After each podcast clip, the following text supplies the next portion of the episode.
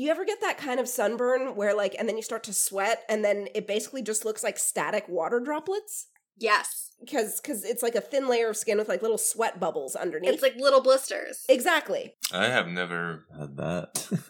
Well, you are a darker brown fellow. Yeah, you have protections that we don't have. These are literal white people problems.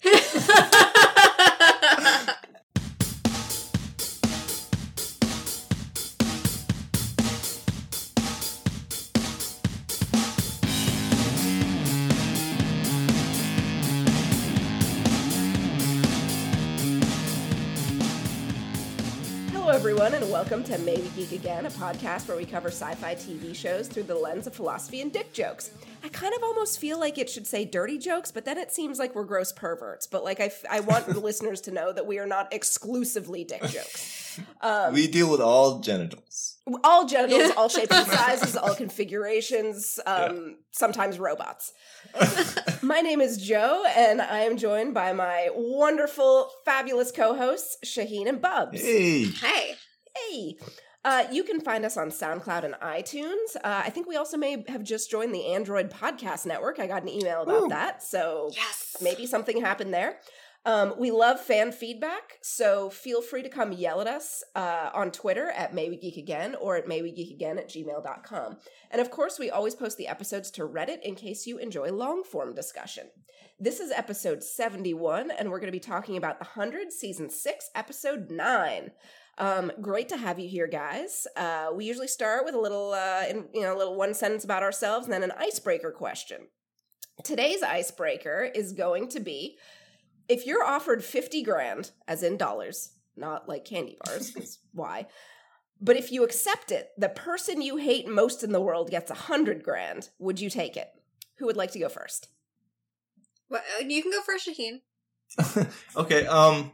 So, I mean, this is kind of like a uh, morbid prisoner's dilemma. I mean, the prisoner's dilemma is morbid already, but this is a little. So, okay. Uh, I assume fifty thousand is supposed to be a lot of money. Um. I mean, sure, It- you can make it 50 million, you can yeah. make it, you know. yeah. I mean, $5, fifty thousand. like- It's a good amount of money, but it doesn't really like impress me. I hate some people more than that. So. wow. or Well, okay, Shania Twain. more than twice that amount. Um, but yeah, I mean, if you make it um, some amount that I can't, like, I really would love to have that, like a million dollars or something, then yeah, who gives a fuck? Like, I'll then go kill them on my own. Like, they can get the money. You're like, well, I already know who it's going to be, so I just need to like accept the money, wait for them to get the money, and then jump out of the bushes, kill them, and take the money. Is that? yeah, I mean, if I saw, like, I mean, I would like bad things to happen to that person, but like, I also, I mean, I don't like, you know, lose sleep if good things happen to them. It's whatever, you know. But hey, you would take fifty. yeah, I'll take my fucking million. I mean, who cares? um, what about you, Bubs? I would definitely take the money Uh-huh. because I don't have Facebook, so I'd never know that this person had money. Ooh. so I wouldn't care. um, but it's just like if you think about it, like I mean, so what if they got more money? You still have more money. What does it matter? If they, maybe it's just like there's if I had like someone really specific in mind whose guts I super hated, but I'm having trouble t- thinking of somebody who it would really upset. And like honestly, I feel like whoever I didn't like would be also really bad at the money versus I'd give it to my dad to control for me because I, I am bad at money. What, what's up, Britney Um, Spears? I know, right? um But in society, self awareness is key. And what? sorry, I, I was thinking. You said if I had them, if I get more money, who cares if someone else get even gets even more? Yeah.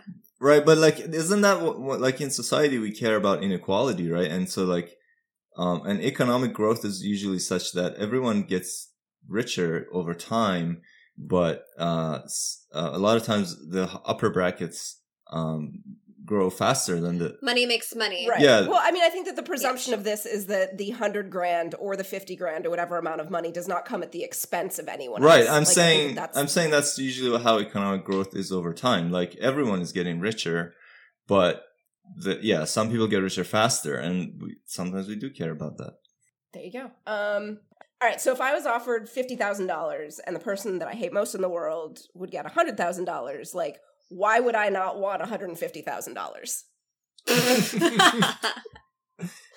Oh, Joe. Self-deprecating humor. Uh, but I know that's not true though.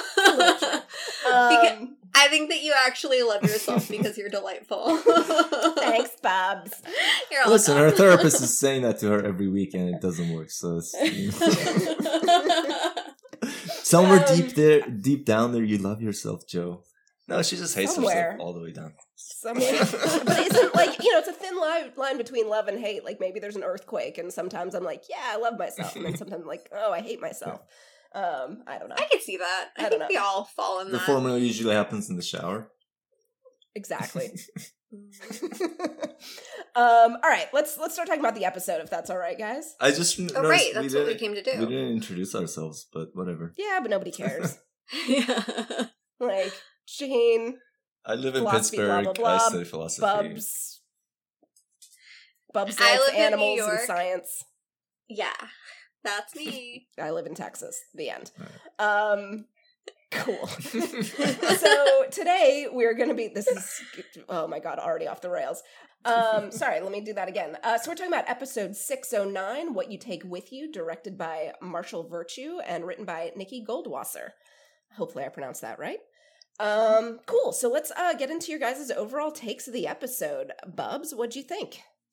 I liked it. Um, this one, along with the last one, I think I've found most enjoyable. Um, it wasn't without problems, which Sure. we'll get into. Um, but we got back to like obviously the some of the dynamics that I'm most um invested in, and I feel like I have something else to say. Um, yeah. So yeah, that's how I felt. I'm sure it'll come come back to you Yeah, at some point we'll in the talk about episode. Uh, Shaheen, what about you? Um, I like this episode too. Um, and I think I like the previous episode better, but I like how everything's unfolding and, um, yeah, a lot of good stuff happened and like a lot of, um, philosophical milk or, yeah, milk to milk. um, yeah, so I like it. Yeah. Um I think I think yeah, probably I liked the last episode a bit more, but this one was definitely still like enjoyable and we're kind of and again, like we've pared down that cast for these episodes. That's also probably why it was it was good because it was not like so spread out across 18 characters who pretty much just stood around in the background, which was kind of the issue for for earlier in the season. Um that said, and you know, we will certainly dive into Kane's death because that's a big thing. Um both good and bad, but I would say like the listeners who know my feelings on Kane lately, since about 4B, I have not been a fan of Kane. I've been very vocal against it. But like I feel like Kane's death was like kind of like a monkey's paw this time, where you're like, you get Kane's death, but it's really fucking problematic. Um I agree completely. that said, uh the actor who played Beef Kane, uh Grayson Holt, I feel like he did a fantastic job. Yeah, I Um, agree. Like just Mhm. with like Mhm. you know really capturing how um how you know the the the way that he speaks the way that he pauses the way that he looks the way that he whispers like all of it Yeah. was was really really good Yeah, I I mean he kind of looks similar to um Henry too, but he has Yeah. definitely studied how like uh, Marcus's um, body language and everything. Yeah. yeah He looks similar? Yeah, like well, kind you of know, he's a white guy with a beard we all look the same from right? some angles, and her, his nose has similar nose, stuff like that. Two nostrils? Just kidding, I'm kidding. nose somewhere vaguely in the middle I didn't face. notice, but I'm sure there's something. It's like a much Oh. younger Um, Henry. and tall and beefy beef cane I, I I saw somebody call him Candy Cane, and I was like, oh, Ooh, that one's good too um, I do. I would love to shout out uh, Tony from um, who does the the the hilarious screen cap uh, recaps of the show, and she actually did use beef cane uh, and credited May We Geek again um, in her Yes. review. That was like the highlight of my week. So thank you, Tony. Preach. um, cool. So I think you know since I, I I feel like we're gonna have a lot to say about about um space well not even space crew people in space i wouldn't even call them space crew so i think we'll start with um the anomaly first and then move into you know uh Beljark. How's that? How's that for a ship? Does that work? Beljark. I was going with um Belarcaphine, but that works too. Okay, okay. Well, I mean, I'll defer since you know you've got. I don't know. You can pull rank on on anything and all Bellarke. Uh, Well, I guess like Joe is between them right now. Oh, so so, I think that works. And then once she's just one, once towards the end of the episode, she beca- it becomes Belarcaphine. got it. Got okay. So we can differentiate that way. Yeah. Um, and then at the very end, you know, we will we'll spend a lot of time uh, talking about. Oh, I, I titled it "Sanctimonious Space," which we'll we'll get into. Correct. Um, cool. So let's talk about anomaly shit. Where you know, hey, let me just inject you with this, you know, weird, uh, you know, planet poison that we found that happens to do everything that needs to happen. Um, yeah. So cool. Let's go on a on a little drug trip. Day trip. Uh, Drug- That was amazing. I like no question. Just like, oh, I know what we have to do. I'm going to get my crack pipe and I'm going to make you. I know. I love your note that says, "Sure, let's do crack." That's what it looked like. It was just like I was like, oh my god, seriously? Like all you need is a spoon and like a, a foil thingy. I mean, spoken like a true crackhead, though, right? Like he knew what was up. yeah. Um, what is this note? I'm sorry about your that one time I did shrooms. Oh, oh, okay. So, um, so Octavia's journey. Um, not that I hallucinated at all. Um, or not that you've ever done drugs at all, because Or not- in a- in a hypothetical world. It's not a crime I to did have done drugs. You can say it's not self-incriminating. What if the space police go back in time and arrest you? um, so from what I've heard, hypothetically, if I were to do shrooms, um, it's not so much that I would hallucinate, but there's a lot of like life revealing things, like where you're like, wow, I've been an idiot about this. Why did I not think of it this other way? so like I felt like that was very much kind of like to obviously a hallucinated heightened level octavia was just kind of like finding new perspectives and i thought that was kind of cool Can we just call this Um, alpha peyote? Yeah, Yeah. alpha yogi That's peyote I mean, has or, the or yeah. space crack, but Space- whatever. I mean, crack doesn't make you introspective. Peyote is I don't know what is, crack is does. known for like making you like have holy shit I mean, Epiphanies. alpha ayahuasca. Um, ayahuasca. Yeah. yeah. Anyway, sorry. Go ahead, Bubs. Ayahuasca. oh no I, I was basically done i i just like i i felt like some of the writers may have taken from life experience with some kind of shrooms or peyote or something Psychonauts always make better artists. Huh. Hmm. Cool. Neat. Well, um, so Octavia is like, sure, shoot me up with some space peyote. Um, that's fine. no questions No asked No questions asked. all. And then also say Gabriel said that this is why there are no larger animals. There's like life never got past. Oh yeah, I thought about phase. you when he explained that. Yeah, I was like, oh, thank God, finally. I've been complaining virtually every episode that there's no fucking mammals on this planet. No animals generally. I we, we saw a snake, but like, that's all. And so at, at least now we know like they're most, mostly critters. They're like little, because the planet is carnivorous. it's c- crazy. I- yeah, the planet is like insanely harsh environment. But I, I like that. I felt like it was a metaphor for um the planet protecting itself versus like our planet, which we have just like destroyed basically. um, and obviously they also destroyed their planet, so now they're on a planet that like self protects itself, and they have to like live in bubbles. they, in um, the so there's like a limited amount of damage they can Ah. inflict.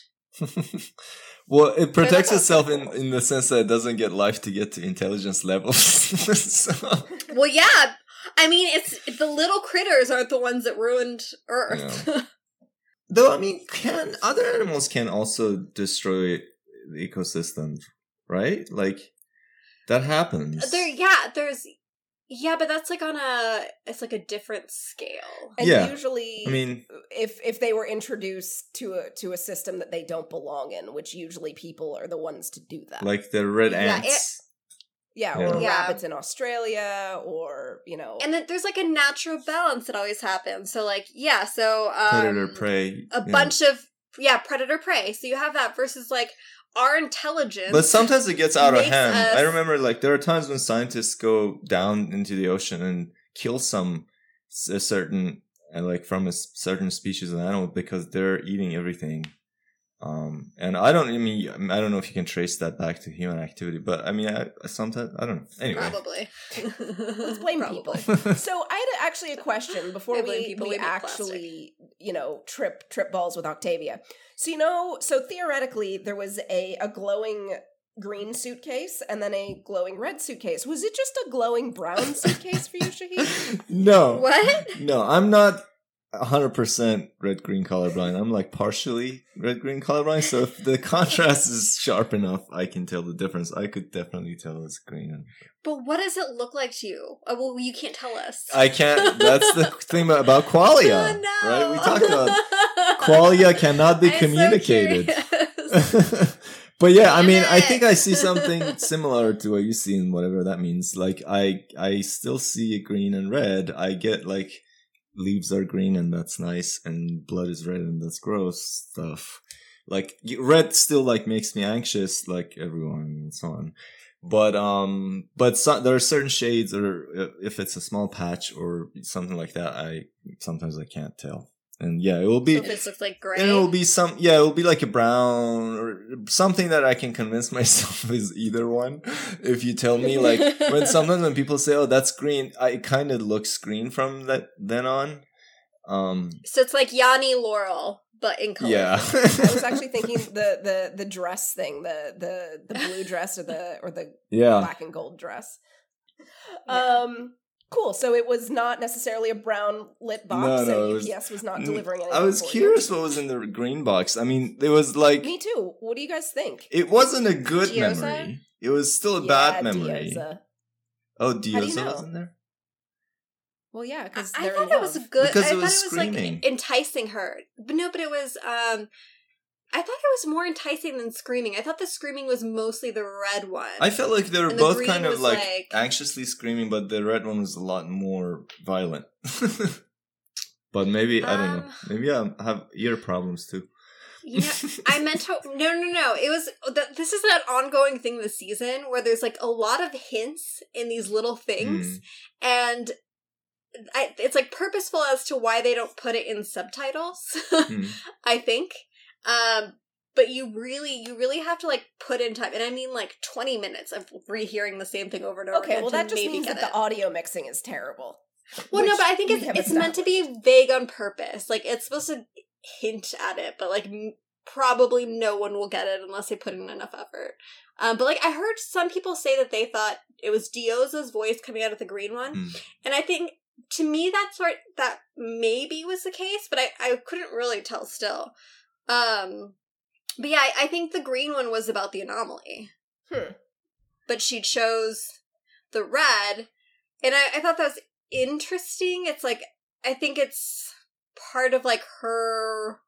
I mean, what she says, literally redemption, is like she's choosing to pick the hard path because she wants to earn it. She wants to make amends and um turn things around, I guess. So here's actually then my question, right? Like, and maybe I missed a detail because of aforementioned sound mixing, but like, is the anomaly like conscious in a way? Like, I'm ha- I was having a hard time even when Hmm. she was you know in the pit, chained up, and all that sort of stuff, and Pike was telling her like you know whatever the fuck. Was it was it actually only in her mind or was the anomaly like in some way actually like interacting with her I don't know. Okay, have so we sense so we didn't get an- an answer that said absolutely not. I took it as no, I, I think it's ambiguous. Well, yeah, I mean, I think it's ambiguous in the same way that the mind space was ambiguous. Sometimes it seemed like they they have some independence from Clarke, but um, I took it as this uh, Octavia is just tripping. She's just tripping on? Okay, so you you, you took it as it's You all her think it- subconscious. I disagree, but I, I disagree in the sense that like I'm not sure. I'm not saying you're wrong. I could see it I just- be that way, like she was connecting with the anomaly somehow. Yeah. But until I see other like- evidence, I'm gonna assume she was tripping.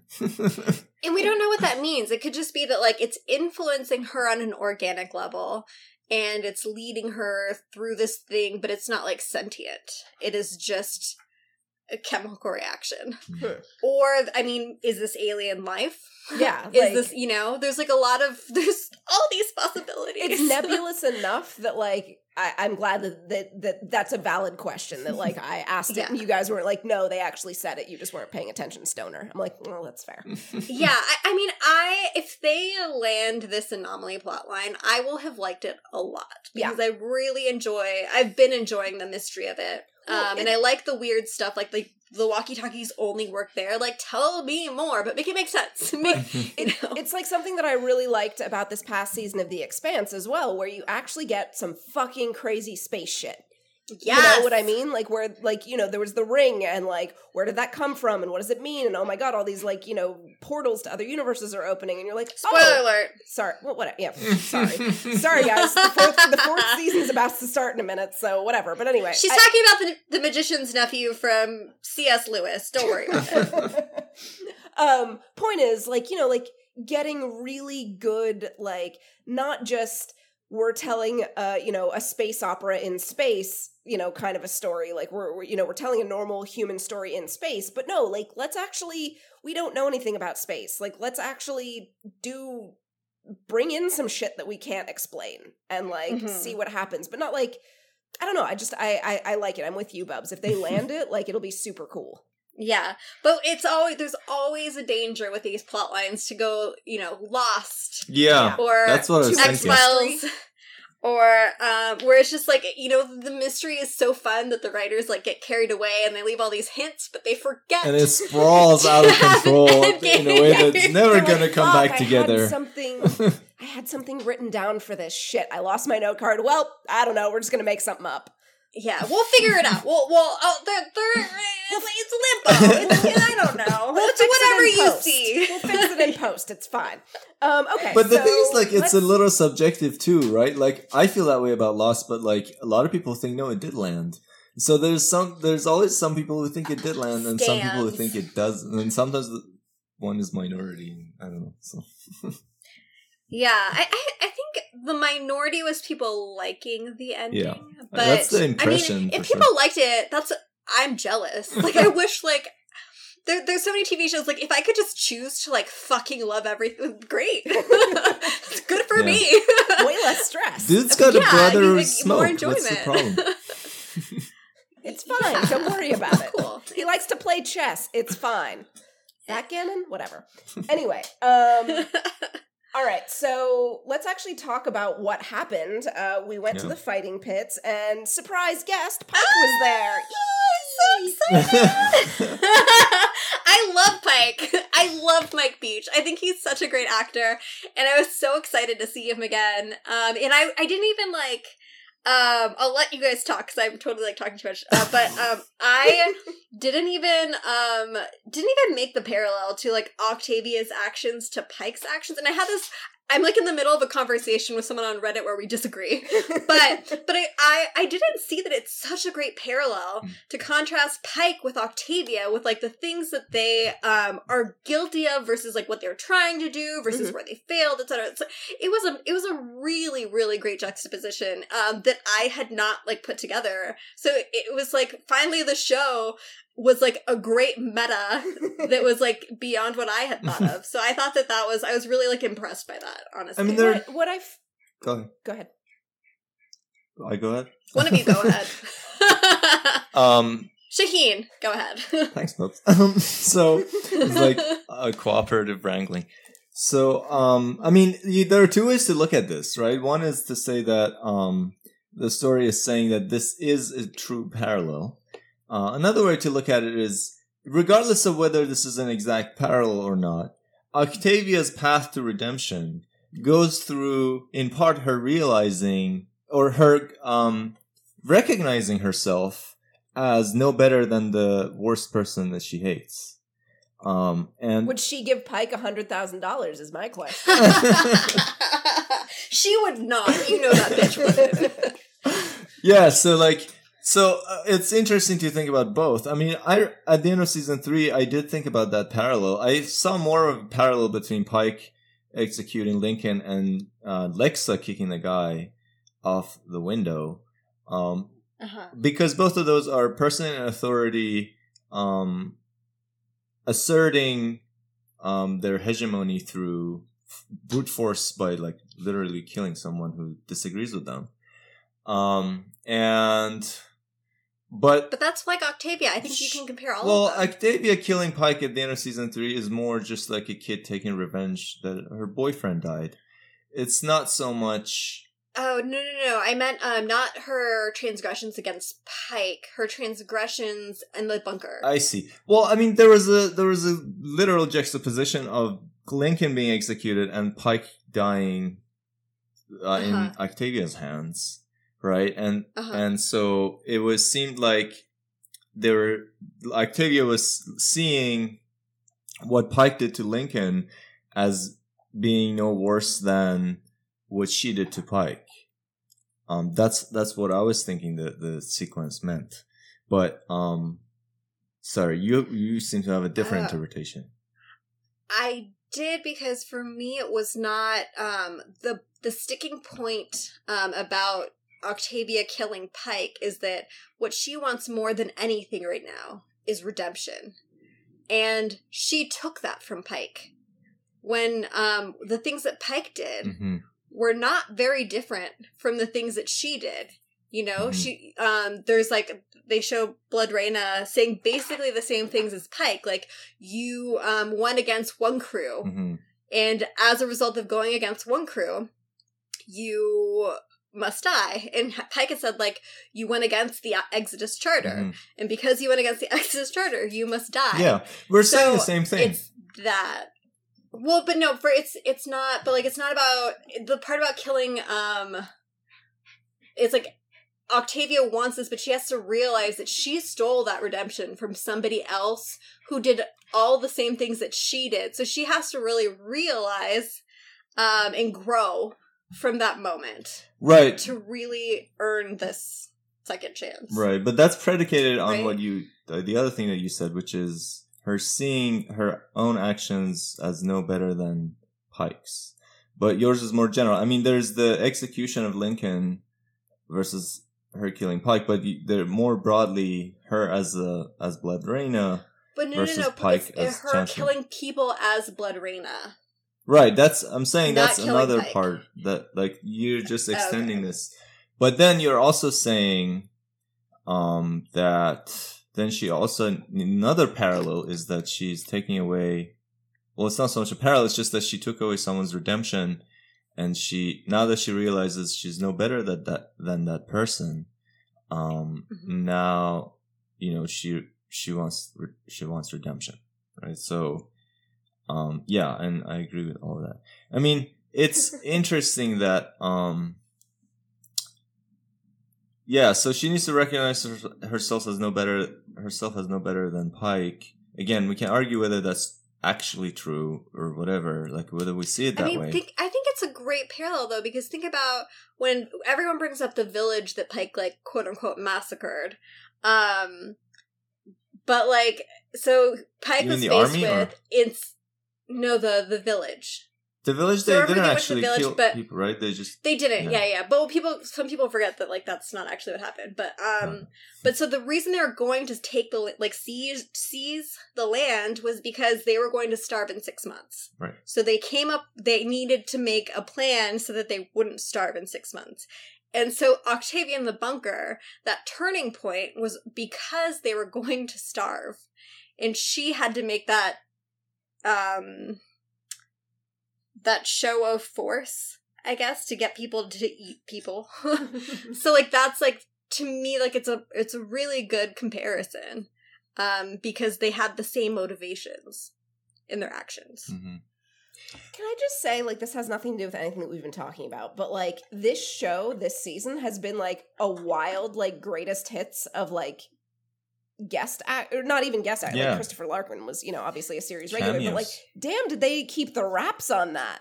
Like Yeah. considering all the other bullshit that had been spoiled in previous seasons from like leaked, you know, they leaked uh the the first Clexa kiss, this Clexa sex scene, the pages, the the the fucking entire finale of season four, four. finale. Like, um, I feel like we got some sort of leaks out of uh oh yeah, the very fucking end of season five, uh, with Bellamy and Oh, Clarke yeah. seeing the planet. Like the fact that they managed to keep wraps on this makes me put on my tinfoil hat and say they purposely leaked the other stuff.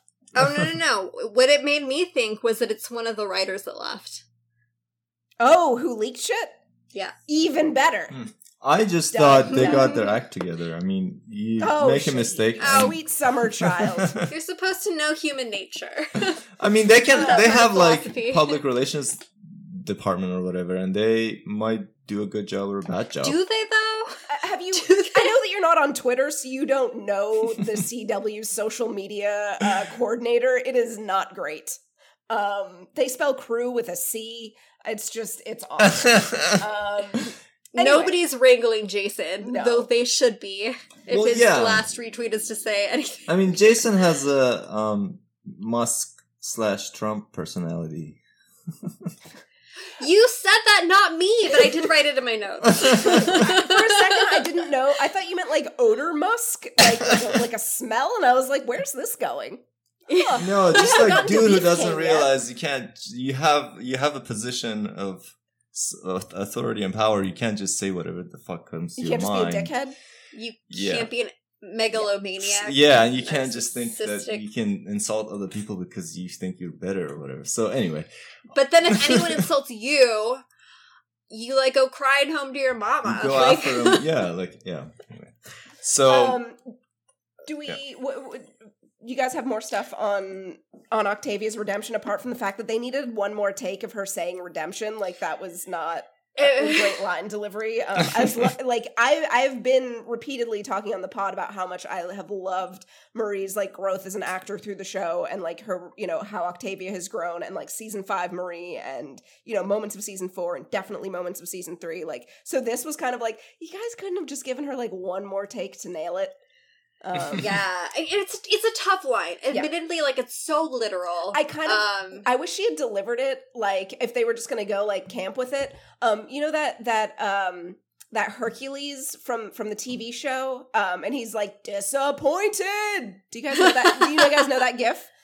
Yes. Okay, so the actual story of that is that it was um a like a direction in the script, but he read it as like a line, and so he just like Stop. delivered that line. I can't remember what the fuck is that dude's name. Kevin Sorbo. Kevin Sorbo. So Kevin Sorbo, like it was just supposed to be that Hercules was supposed to be disappointed and then say something else or you know act some some other way, but instead he actually read the line and gave it that delivery. So that was kind of yeah, redemption.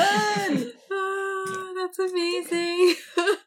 Anywho, I, um, uh, sorry. So more about the redemption. I just wanted to wrap up what I was saying. That like, Oh, um, sorry. the first part is like she recognizes herself as no better than the person she hated, and then she realizes that you know she took away his redemption, and now she has her own second chance, and then she has to stop herself from doing to her enemy what he did to her, right, or to the person he loved, she loved, right. So like, there's that juxtaposition where like, uh, um, Pike executing Lincoln and Blodreina executing Pike. Um, and so then, then good Octavia has to stop Blodreina, um, from doing that. So that's an, the next step of the, the redemption is, um, basically forgiveness or reaching this genera- generosity where once, when you're given the chance to do the same thing to the person that they did to you or to the person you loved, you would not take that. You refuse that. Um, but and truly do it from the heart. Um, so anyway, I just, um, I just thought, yeah, it was pretty, like, redemption can be cheesy, but this is well done. So, yeah, Yeah, I think the, the, my problems were um, it's a little too like neat and tidy, and Mhm. also you can't escape the um, the unfortunate slash uncomfortable implications of the black man didn't get a second chance. The white girl does. And it really, it kind of bothered me that people see like Octavia didn't do anything wrong. It was a situation, blah blah blah. And I'm like, what? Did, did you guys forget where Pike was like being uh, slaughtered by Azgeda like the second they landed, and then like, and then Mount Weather it happens again. Like the only thing they know of Grounders is being killed, and so it's like it, to them it was a desperate situation. Like to And they're running out Octavia, it was a desperate situation. Yeah. yeah, and so you you kind of have to see like of course you don't agree with how things are going and of course like but at a certain real point you're supposed to like look in and think about from their perspective like it seemed like a rational decision um Yeah, I mean excessive, and you know, pro- maybe wrong, but there's still like it's not like they just did it because they loved killing people or something. exactly There was like a reason. Yeah. bingo and I also there, there's like um the redemption line aside there were some great lines Mhm. um like Pike saying like the path to the future goes to the past. Like and maybe now it sounds cheesy when I say it but when Mike Beach says it it's like I mean, yeah! fair, you're not Mike Beach. Like, I'm not Mike Beach like nor will I ever be shit. sadly. And then like um what else I wrote these down? Um oh we are what we've done and what's been done to us. And that was like i thought that was like the best um thesis of the show more than like what it has been in the past i think it should be this like because everyone is what they've done but not only what they've done but what like the things that have happened to them like pike and octavia being in those situations um but that that actually changed them.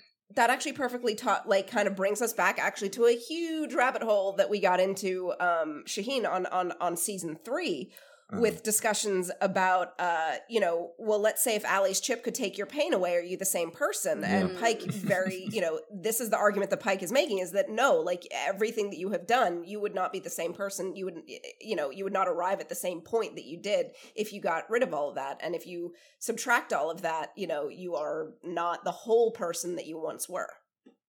Mhm. i agree with that I just well, I- I the memories. I mean, he says we are what we've done and what's been done to us. Yeah. Um, he doesn't say anything about memory, but you're. I mean, th- You're I think that that's interpreting implied as- though.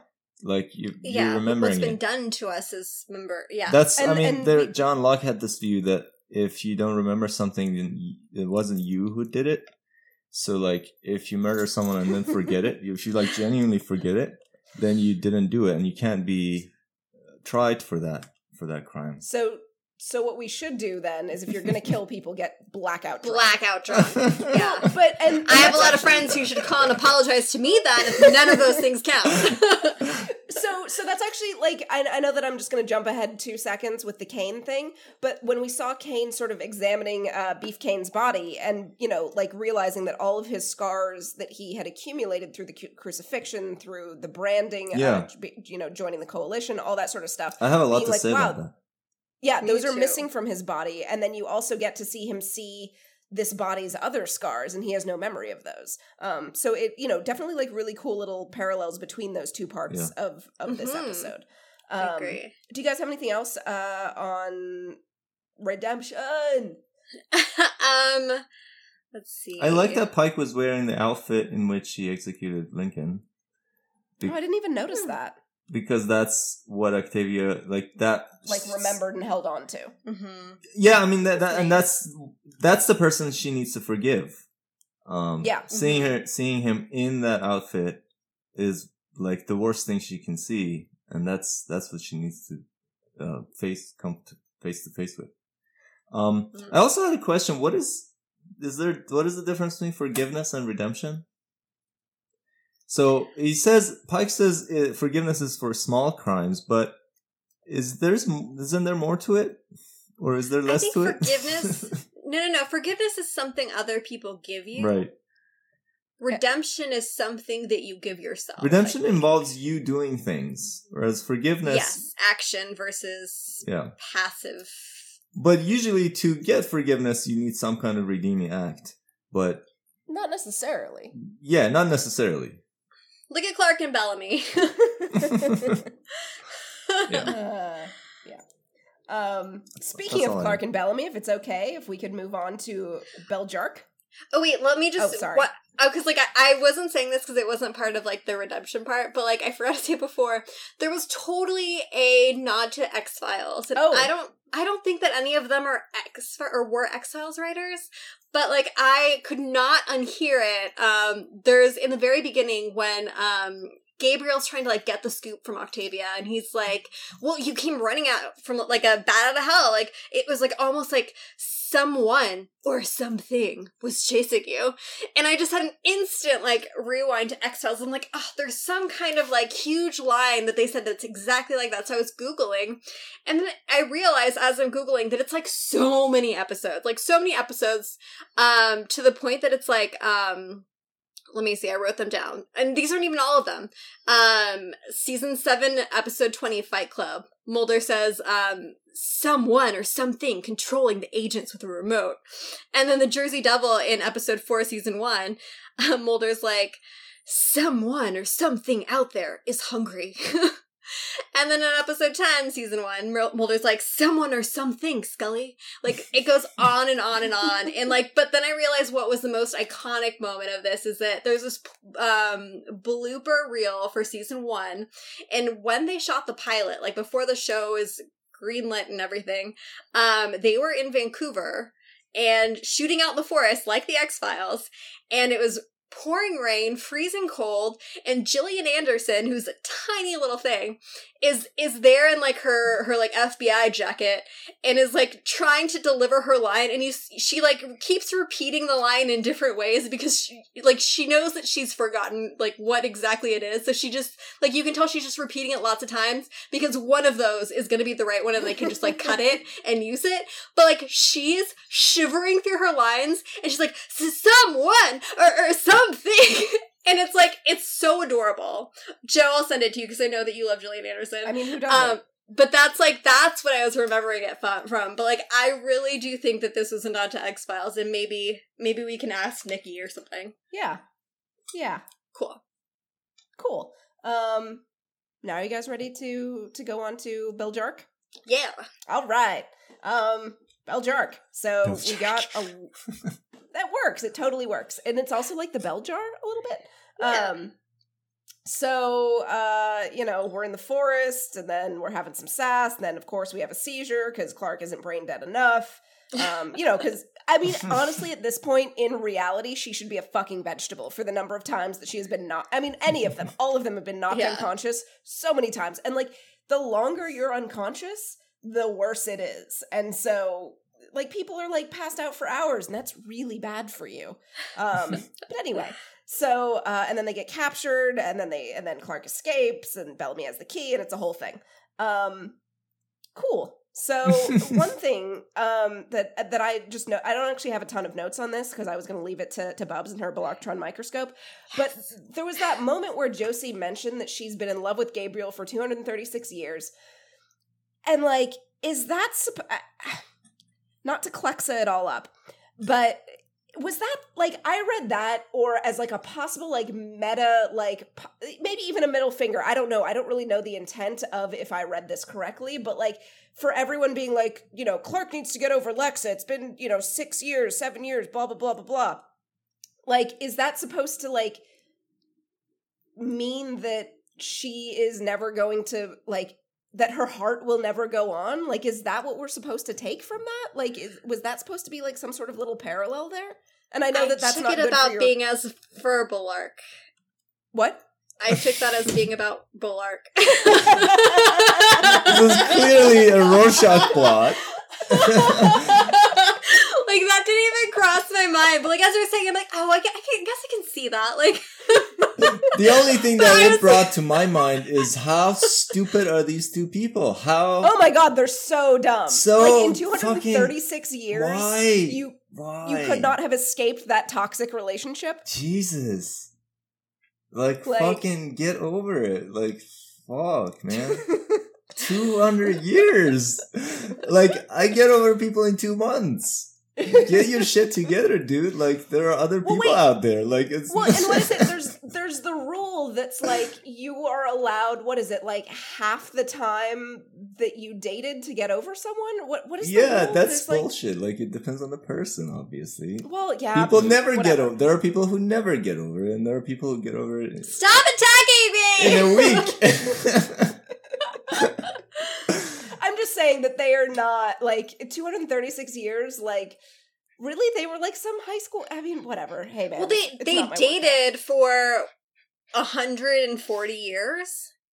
I guess 30 136 years um so i guess she has what so 100 oh so she should be almost over him by now Wait, they didn't. like- they didn't. They didn't ever have sex. We think they did Like, what? is i they- think they did Didn't Because- Gabriel say that he never had sex with her? Oh yeah, like in the last Oh. episode, they kind of hinted that like they never like banged, oh right right Yeah. but maybe which makes it even his, weirder. is it in his current body I don't know. I don't know. i don't understand that Here's- I Or don't does he? Does he mean in her original body? He he never. I mean, fucked her in maybe, maybe he wants body. that Ferrari.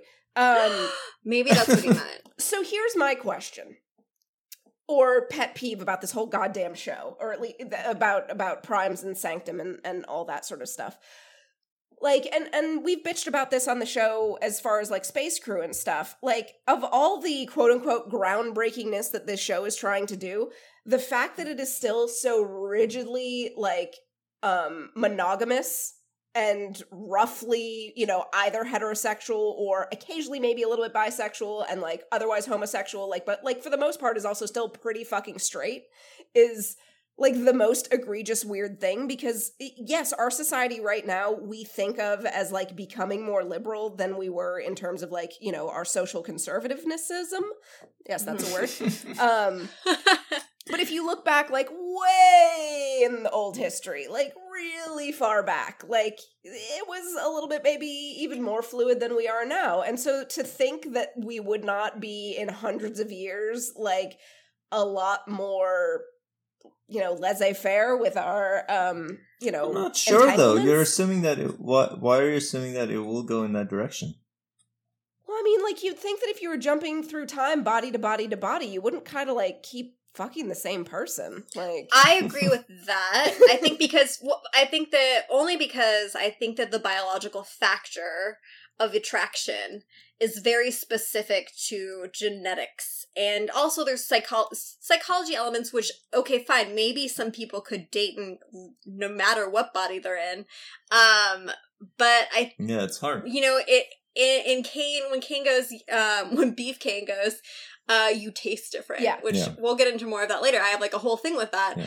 um but I think that's kind of like yeah I don't I, I think it's unrealistic that these people are still together and still like each other on that level um because I do think it's like the person and all that Well, and you just change over time. Like you change, Yeah. you know, in five years, ten years. Like it's why a lot of people get divorced, you know, after twenty years or something. Because like from twenty years, like you're a really different person, and you can't always like you know mesh mesh with that. Let alone like two hundred and fifty years.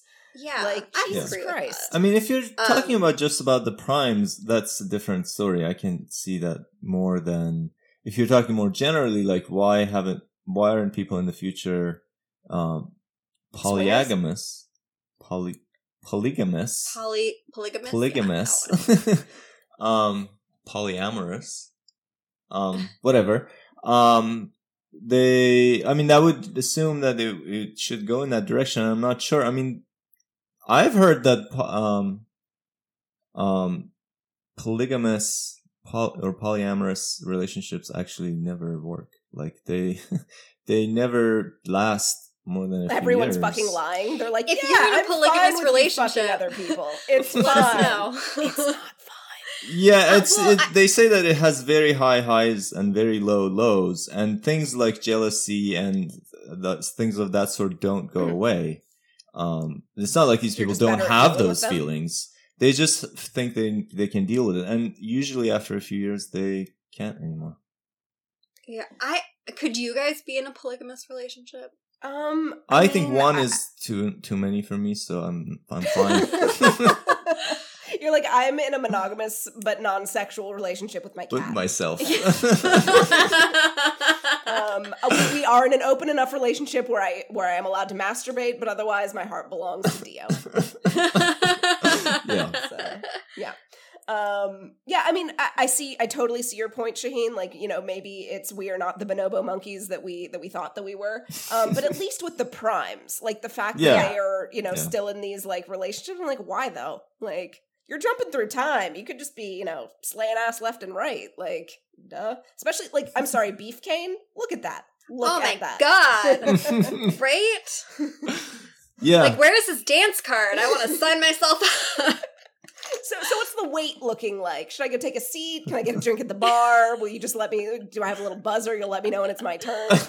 Maybe there was like a period of like 90 years where they broke up and they, you know, they just evolved uh, separately. But then at the end, we talked about like how anyone who lives 200 years just at the end just becomes a jaded asshole. You know what?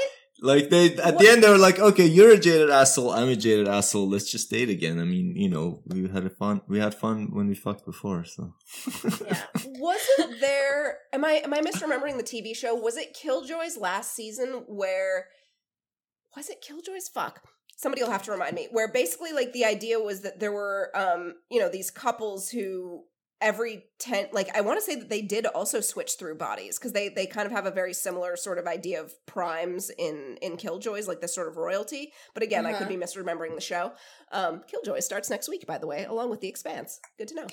Um but that uh basically every 10 years they were allowed to sort of like choose whether or not to stay married to this person like you basically got like one night or whatever of like hey let's you know see Yeah. if we want to fuck somebody else and then you can also like then choose to sort of get back together with your person Yeah, this is a thing. sense? This is called timed marriage.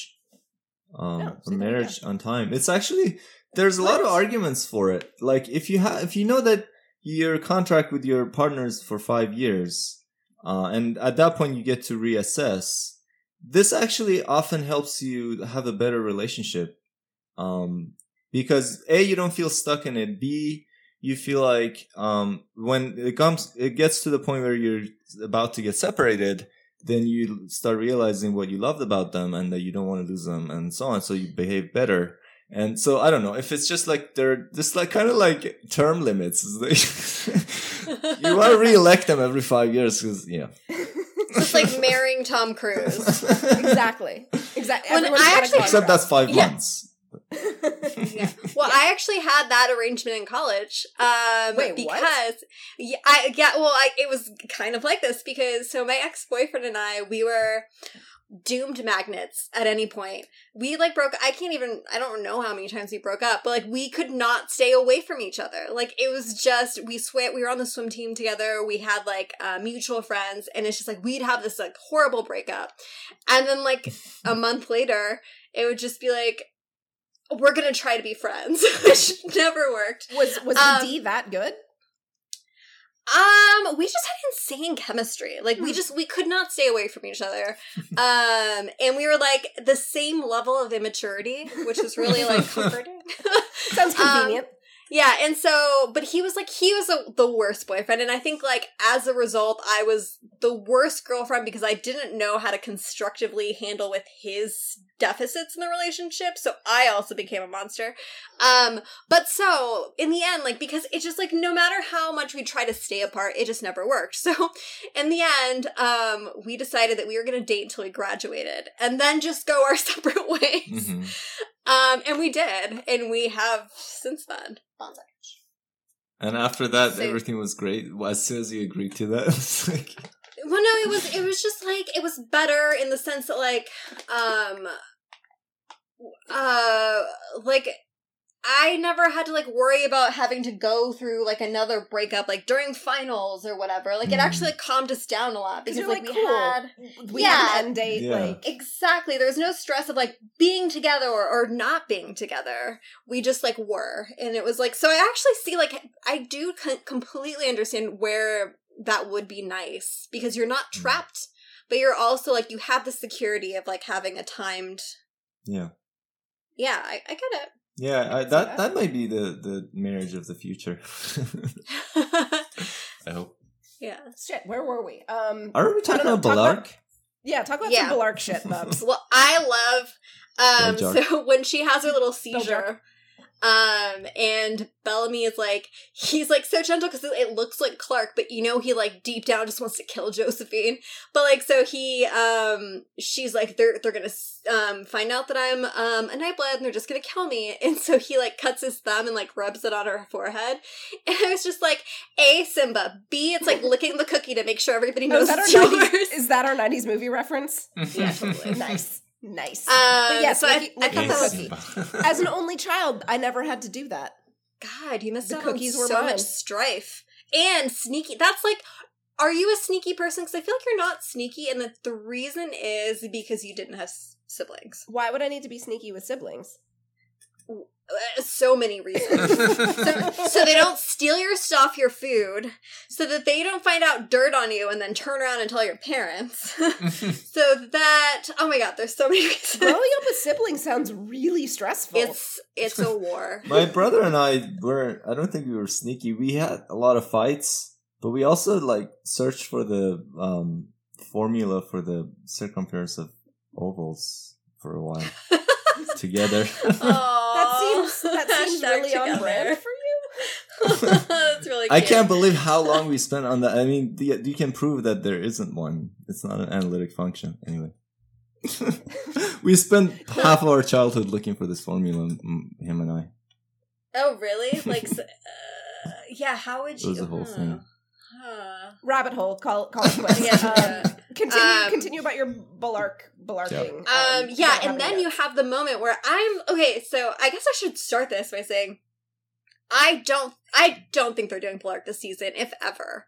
Um, How does that and feel? what? How does that feel? I'm numb to it, but the fact that Bob and Eliza are married Does that help really, or hurt? oh my god, it helps so much. It Okay. totally because it like at Because you get they're your happy. modern AU photos. exactly that, and like honestly, um, That's alternate universe for you, Shaheen. It's it's like a fan fiction Yeah. thing where they they take they take the characters from that world and put them in a different world. If that in makes like sense. our world, Yeah, like, or you know, and that would be a modern AU or a coffee shop AU would take place, you know, in a or coffee summer shop. camp AU. Yeah, or- exactly. There's Or like a like, million. You yeah. know, space pirates AU. Who knows? Yeah. Who knows? ABO. AB. Oh, Um, mm. Anyways, so um I I really have felt that they've been dismantling Blarg all season, which has killed me. Um and just like my little soul is like horcruxing itself. Um and I it's so this episode came as a surprise because right off the bat we have um Josephine trying to reason with Bellamy and she's like everybody you care about is back there. Like what are you doing? They're all going to die because of you. And he like he looks at her then just says nothing. Like doesn't say like you don't know what you're talking about the way he does in um Nevermore when Allie Raven is like um you didn't care that much about Gina. um and so and then Josephine goes like, "Oh, I see you care about her more." And I was like, "What? what? What?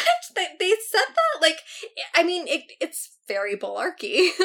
um, why even like have to make that comparison? Like, isn't it that like Bellamy cares about Clarke enough? Like, do we really have to like go down this path where we're asking, does Bellamy care about Clarke more than anybody else? Because what's the point of that question? You know?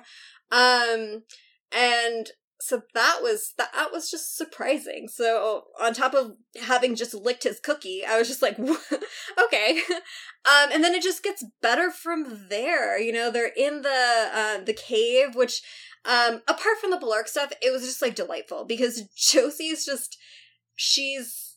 Sh- she's the evil sassy person and so um when she says when she's talking about gabriel you know um they're going through that whole thing and clarke starts morse coding boo hoo that was amazing like i laughed so hard at that um and it felt like it reminded me of like season one and in season two clarke you know when she had a little more joie de vivre right? A little more oomph. um like when she spit in Lexa's face. Like where is exactly Clarke?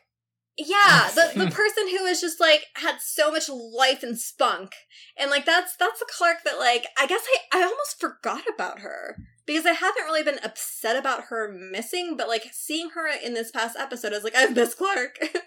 um, it's so there's that element that I really liked, and then yeah, like um Bellamy being like, she can hear me, like let her talk to me, like let her come out, and jo- Josephine's like, no, but like if you have something to say to her, and then the Blark theme swells. You know, they have like the string instruments like going high key, and he's like, I won't let you die, and it's just like, okay, um, like I, I just Is there a I don't- I know specific so- music they play for Bellarke?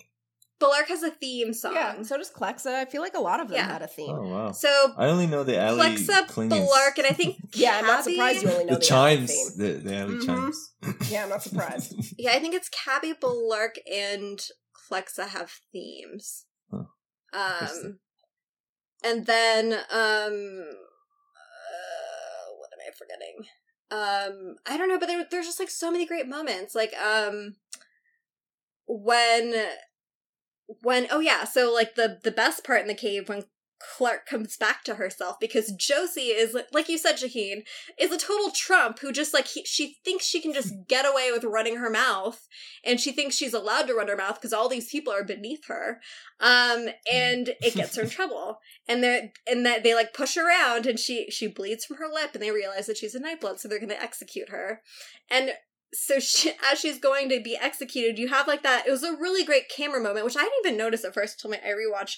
But she does. um Clarke does like have this moment where she like closes her eyes and it looks like she like falls asleep for two seconds and then she opens them and her like pupils like dilate and um and I was like, is this Clarke? And she goes, Don't kill her. Gabriel cares about her. And I'm like, Oh my god, it is Clarke. And you see Bellamy has like tears in his eyes, and Clarke just like beats the shit out of everyone around her and saves herself. yeah, again, Clarke the ninja. The, yeah, all of a sudden. Ugh. It's it doesn't like make it's more sense. egregious than Octavia, obviously, but It- fine, I mean- fine, fine. I was like, okay, I guess she did hand combat with Madi, probably. Who knows? At least thrown a line where she's like, Madi, remember when we used to grapple? Yeah, but Um. I mean, like, I feel like, you know, kids who backyard wrestle, you know, for a couple of years don't grow up into being like elite fighters. Like, it is literally you and one other person who is showing you nothing new. Um, well, but also, Madi was the maybe, commander, right? right? Like she was trained in No. combat or not? no, she was six years old. Like, no, she they- was trained with some combat. a little, but like, what? Okay, like, how In elite case she was you get found. if you started at five? Yeah, no, no, no, no. I, I'm with you. Um, Again, you have to add ten years to all ages on this show. Everything. yeah. I actually like. I spent some time trying to make sense of that because now that it was like a scene that I actually liked and cared about, I was like willing to do some of the work. But like, no, like no, it doesn't make sense. But if you really wanted it to make sense, like yes, the sort of the Madi stuff, and maybe like because with Clarke being in her mind the way that she is, like you know, we see like the memories on the walls, we see Josie's um library. You know, like all of us have so much information stored in our brains, and we can't really access all of it, especially not like efficiently So she or like unlocked. deeply. She she she was Yeah, Neo, maybe- and like she closed her eyes, and they downloaded. You know, Basically, Mm, okay. she she neoed slash Trinity. yeah. Um, but yeah, um, also, this is a true story. I had a dream that I snowboarded, and then I woke up and I knew that I had figured out how to snowboard. Have you? Did it work? yes, it literally did. And, and it, it wasn't like falling leaf. It was like actually turning like um toe side to heel side, toe side to heel side. Um and so I think it's kind of like that where you just kind of like it clicks like you've seen it a hundred times in movies and like suddenly it clicks between like your body awareness. But so I'm confused. So Bellamy recognized Clarke by her fighting style, right? Yes. But it, just wasn't Josephine. You know? What? Uh, And Clarke is like relentless trying to survive. She's always been like, more than anything, more than like being a skilled fighter, Clarke is a survivor. And so, yes, it's like having her, it should have been like a scrappier fight. Because, like, remember when she like beat Anya? or did she beat her in the end? I can't remember. Uh, yeah. Um, yeah, which, so which she shouldn't have done. That was a separate. I feel like we we had beef with that as well. But yes, but at the same time, it wasn't pretty fighting. It wasn't like a back kick and a twist and like a, you know, it was like literally whoever just got the better hold and the hair pull and the the hit and the, you know, it was it was like what you'd expect for two people to like be fighting on the ground kind of. Um and what they did with this was a little fancier than it should have been. is like the biggest complaint. Um, if they would have just had Clarke be scrappy and relentless, I think that that would have gone farther. Um, but yeah, I think that's very valid criticism to anyone else who had issues with Clarke suddenly being a Power Ranger. Um, question. Oh, all I need, all I would literally need is a training montage. Let me let me state that. Like I buy the training montage anytime I see it. I'm like, sure, you have become a master skier, ready to take on the assholes on the slope. I got it. I believe that you're gonna win. so true. Airborne, hundred percent. Um, Shaheen, you actually have a note here about the issue of re-education. I didn't want to like lose that uh, in all of this, you know, Bellarke nonsense. yeah, I can go on forever. Oh, and to our listeners, me saying Bellarke shit and Bellarke nonsense, like Don't like send angry messages. we- No, no, no. I'm the Bellarke person. I I will say all the flower things about Bellarke. Joe is allowed to feel however she feels. But like I don't it. I don't want people to think that like I am saying it in any way disparagingly. at them. No, no. I mean, we're we're friends. Like, if I ever thought you said something to like be mean, I would tell you probably. um. So yeah, Joe never means to be mean. Seriously. the wonderful Bellarke content that we got this episode. there, there we go. there you go. Anyway, the re-education. Um, yeah. So we saw um when they were walking in the cave, uh, there's all these bodies, right? People who died, and apparently there are people who refuse to be re-educated, which means. I gathered what they were saying is uh, children of Gabriel take people out of sanctum or people who end up outside of sanctum or whatever, and they tell them you have to get go let go of the thought that primes are gods. They're not gods. You've been told, uh, you've been lied to your whole life, and all that. And there are a lot of people who accept and join the children of Gabriel, and there are some people who don't ever accept that, and they continue to be uh, faithful to this religion. Um, Mhm. and so they just they just chain them up to die, right? They just leave them to die. Um, and so yeah, so first of all, the children of Gabriel are just as religious slash superstitious slash shitty as Sanctum Crew. Like they're yeah. I mean, if anything that this show has taught us, it's everyone is shitty. Yeah, Yeah, like I like everyone. that. That they're not like Yeah. saints or anything. Um, they're just as as you know, rabbit or whatever. Um, what's the word? Radical. Yeah, they're both cults. Yeah, and so, but but it's also interesting. It, it brings up um a very interesting topic in political philosophy, which is actually touched on several times on, on in this episode. Uh, one is here. One is with um, Kane, um, Kane and Indra talking, um, and so it's it's this notion of uh, when two cultures come in contact, especially in the context where um, one is the dominant culture. So like one, let's say like in a country where liberal society has been set up, lives a population of ethnic minorities or native populations or immigrants in some cases um, that have a very different culture. Uh, and this is true all over the world in many cases. Um, and there's always this question of what should we do with that, right? So the especially if their culture comes in clash with your basic principles of liberalism. So like if um, they, they this subculture, this minorities, ethnic, whatever uh, they are, uh, national minorities, if they have um, an illiberal culture, like a culture where individual rights aren't as respected, or in some cases violated, right? So like, I don't know, there are arranged marriages or female cir- circumcision or something or another, right? Um, then what do we do with that? So one way to look at it is, um, well, it's violating individual rights, human rights, so we should stop it. Um, but that would be disrespectful to their culture. Um, another way to look at it is to say, well, the basic, the most basic right is uh, the free freedom to associate, right? So it depends on whether you think the individual freedom is um, more important or freedom of association. If you think freedom of association is more most important, then you would probably think that we should leave them alone. The only condition should be that anyone who wants to leave can leave. Um, so people who are there are freely acquiescing to being there. If they want to leave there, they can. Um, otherwise, they can do whatever they want.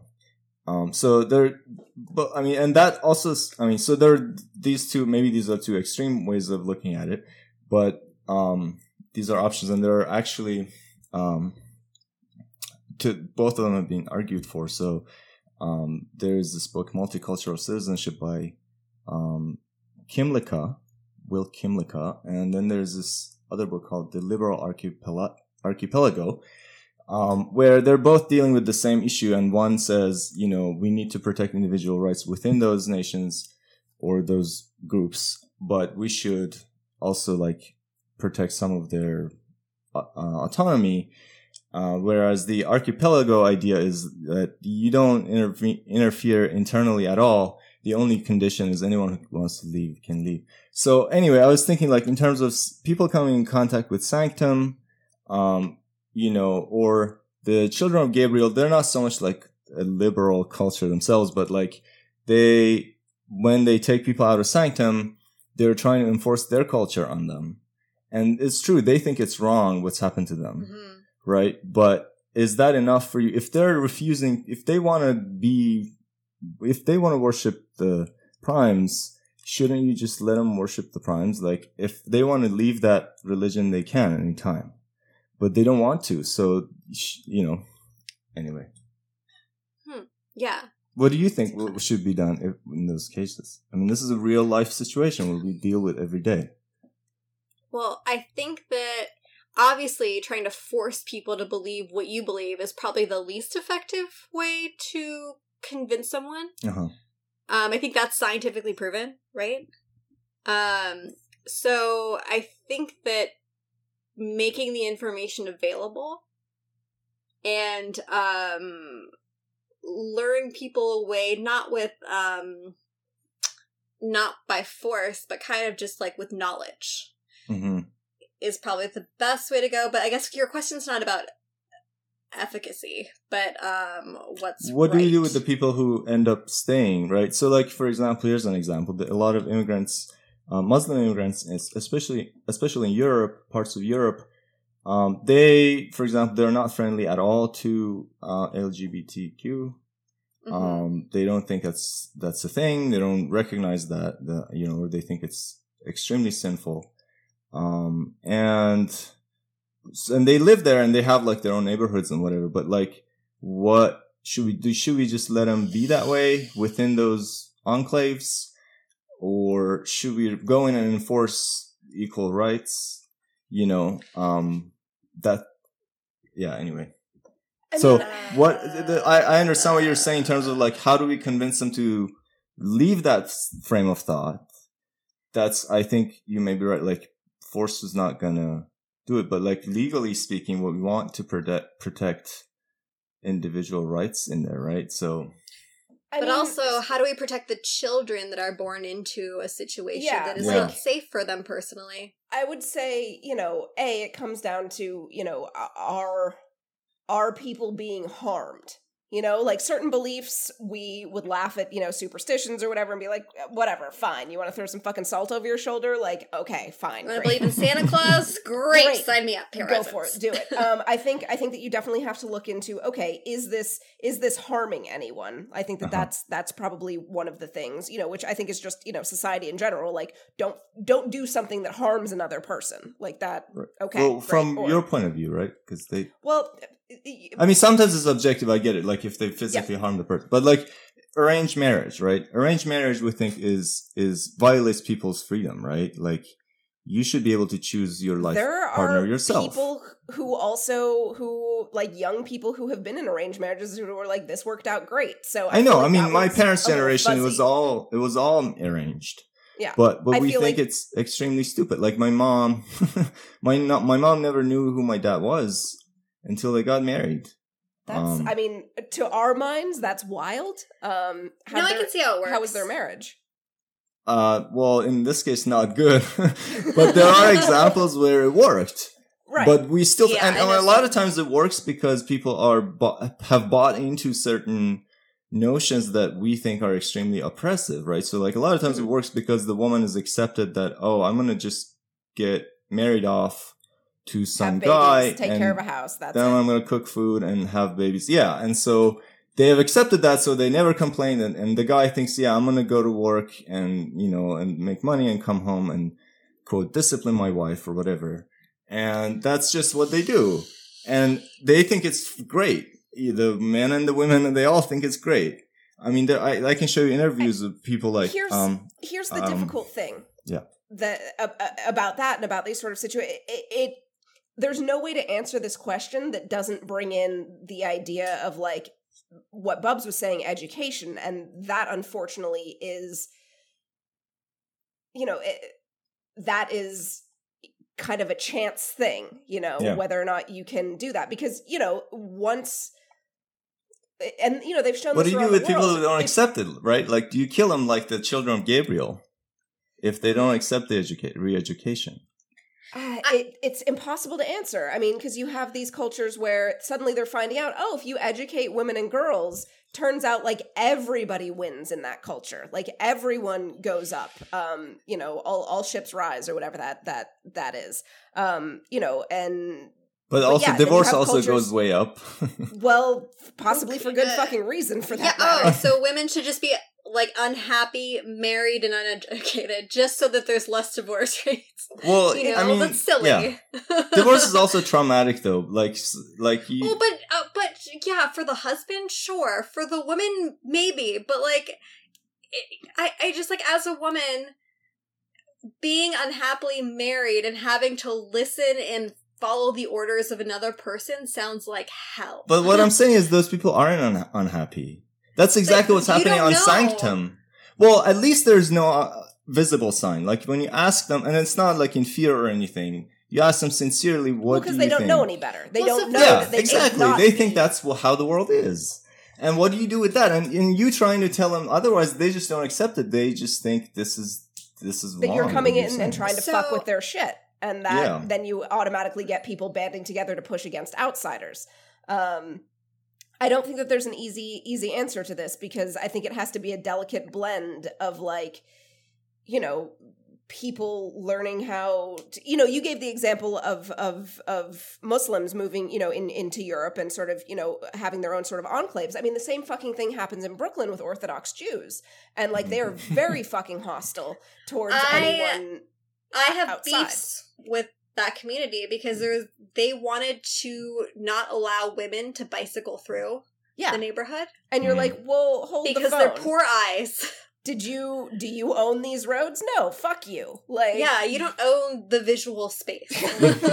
i'm sorry you how about you look away like don't Yeah. put the onus on someone else yeah, Like, exactly. if you don't want to look at some girl bicycling away don't look get some horse blinders. like God. But no, I think that like the So that's enforcing individual is- rights, right? So it's about um I think so people should be able to choose what they do. But when we talk about some of these things it's like the the structure of choice isn't actually there in some of these Yeah. cultures. So if you are Just like Sanctum. in the Western world or Sanctum. Um, well, Sanctum runs everything though. So yeah, we're talking about like if we're talking about the minority being in like a Western world, I think that like the choice is always um, you know, school curriculums, even for private schools, um, where the parents, you know, they direct their kids' lives, but there is knowledge available. So, should a child decide that that's not right for them, they have resources and information to maybe choose a different path for them without, like, actually that other path, which some people would say is better, being said that, like, being forced to the kid as being said, this is better. Yeah. Instead, it's just like, you know, this is you know this is this is how your family is and like yeah to an extent it's going to be easier for you to be in your family and emulating the same values that your family has It's- and the people around you but if that's not for you because it's not you know some people would be very happy to stay to the traditional things they're very family people they want to continue this and there's other individuals who are going to be like miserable I feel like Even if- everyone yeah. needs a Rumspringa. Like at least the Yeah. Amish like figure that out. Being like, okay, you know what? We have raised you as best we can. Go forth to the sinful world. Hopefully you'll come back. That's And- exactly like the archipelago idea, right? This is uh, I forget to mention the author Kukathas. Um, he wrote the book The Liberal Archipelago, where he says basically what you're saying. Like people should know that they can leave and that there's other options. yes Um, Yeah. and that's it. But- if they stay, Yeah. then you let them do what they want to do. yeah So that's you even talk about prioritizing the- freedom of association. But association. you but but but you have to like genuinely let them leave. Like you can't Yeah. just be like, you're free to go, but not actually. You know, or Right. they should, you yeah. know. But then it's still problematic, right? Like with like if they decide they don't want to accept LGBT, that's that's we don't like that, right? So like I agree completely with you. There's no easy answer. Like it's it makes my head explode. What Well, but these that's, like, situations. Giving these options in the education is for kids, for example, who might be LGBT. They're especially going to have trouble fitting in and living the lifestyle of that culture. So to know that they have other options and like ha- giving the support that like maybe their families aren't going to be okay with that, but they have support through Mhm. I don't know, a caseworker, group clubs with other kids that are just like them, you know? Yeah. Like that's that's the important part. And if they decide that they it's better to live which I don't think to live a lie, they can make that choice, but they have like a choice to live who they mm-hmm. are Right, and I mean, have you know, a flip- resources to do that. a really similar you know thing of that is you know there's this i so during pride or whatever i was scrolling through tumblr or whatever and uh, one of the, the posts that like you know kept on getting reblogged or whatever was something about you know wishing pride you know happy pride to people who are still in the closet for who for whatever reason can't come out and you know saying you know you are still valid in this space for Mhm. whatever reason that you can't come out whether it's safety or you're not ready or whatever like that the idea that yeah to what you were saying bubs that that you know that they know that there is an option that there is a future that they can have that. And like you can't force someone to take that you can't Yeah. y- you can't make them do that because in in some ways it might be you know a rebounding rubber band where you know there's resentment or you know whatever that there might be that you know they weren't ready to change the you know something about themselves Yeah, Um, and their their identity still exists whether they're out or not. exactly And and that like they're still part of the community whether they're out or not. exactly um so yeah basically yes it hurts all of our brains to try and parse that Ugh. Yeah, um yeah, yeah. It's a it's a very interesting thing thing to think about. And this is like I said, this very directly um, referenced in this episode on several occasions.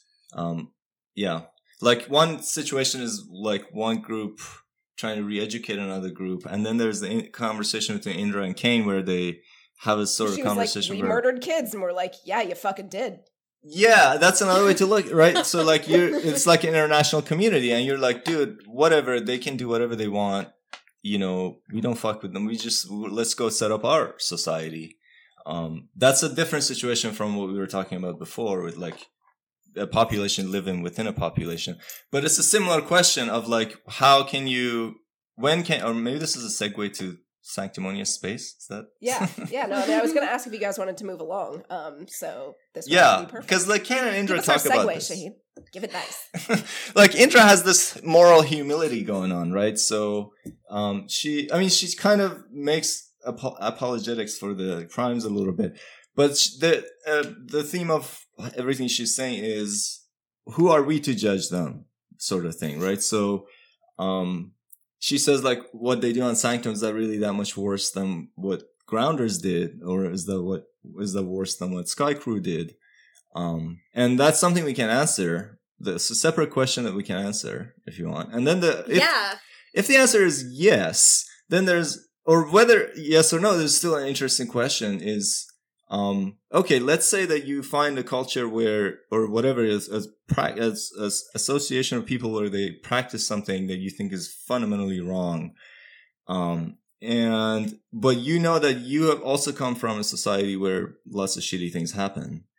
Um, should you not, is it, should you be like a good per, better person than the person you are calling out? Is that a thing? Like, do- can you call out someone On Twitter, yes.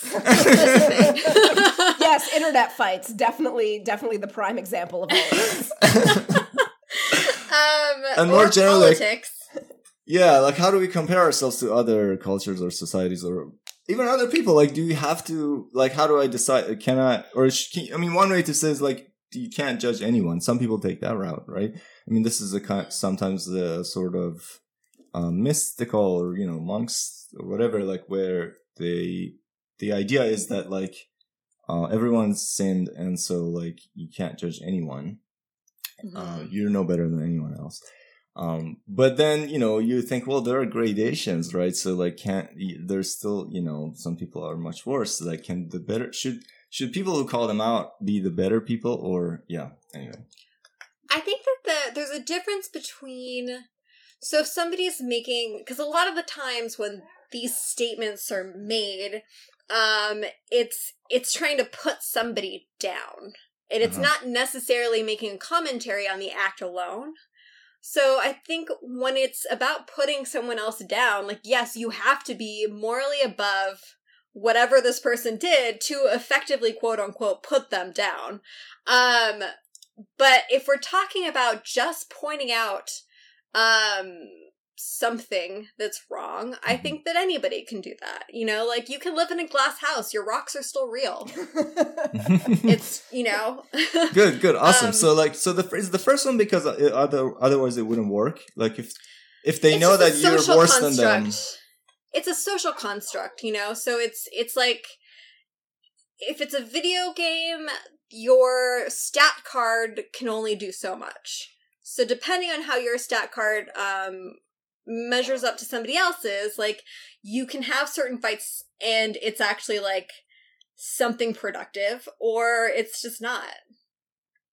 You know, like if Mhm. you're you're playing Pokemon, um you don't want I like to the way you say that. It's so enunciated. Pokemon. you know, you're not if you're well. So if you're in a Pokemon battle and the other Pokemon is a water Pokemon, you're not going to pull out Charizard.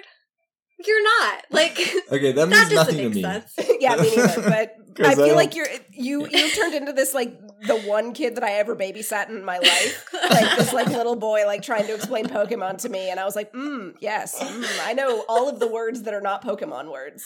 Well, the idea of that like there's some Pokemon that are more effective than others based on their intrinsic abilities. Um, so Mm. using instead of abilities, it's like transgressions you've made. Um, Uh-huh. so yeah. Is that because maybe- it's more effective if you've less of less awful person, or is it Well, I- just we some rule that you're saying? Well, no, when we talk socially, it is like these unspoken rules. Okay, Um, so it is like a Just- social construct. matter yes, of etiquette about- or something. yeah, or it, and just like who can be, um, like for example, we go to college. Our professors, we assume are, you know, the experts in their field. Um, They're so not better people. not better people, but Do not assume that they're often assholes. oh, a- I didn't notice at all, Shaheen. being, being a to be professor, I can tell you, is gonna be. I'm I'm an asshole. Anyway, sorry. Go. ahead. well, no, so like they they should be the expert in the field, and I feel like uh, the social construct of dishing out criticism, you should, if not the expert in your field, not have those counts against you, unless you're speaking as a friend. In which case, you're like, well, you know, I did this shit one time, and this is what happened, and you're doing it now, and I'm worried about you, and I can just see it because, like, I did this, you know. So that's not Um, from position of superiority. That's just saying, No. yeah. That's like But that's- a non AA yeah. Alcoholics Anonymous. but Kane is taking this more, or or Raven, or you know, uh, we are, or whatever. Like we're taking this position of no, you guys, what you guys are doing is wrong.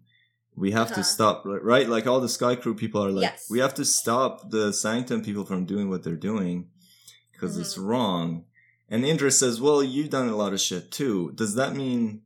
Does that just right? So that anyway. So you were saying as far as just calling out, it doesn't matter. But as in terms of putting them down, you should be, you should be better than them.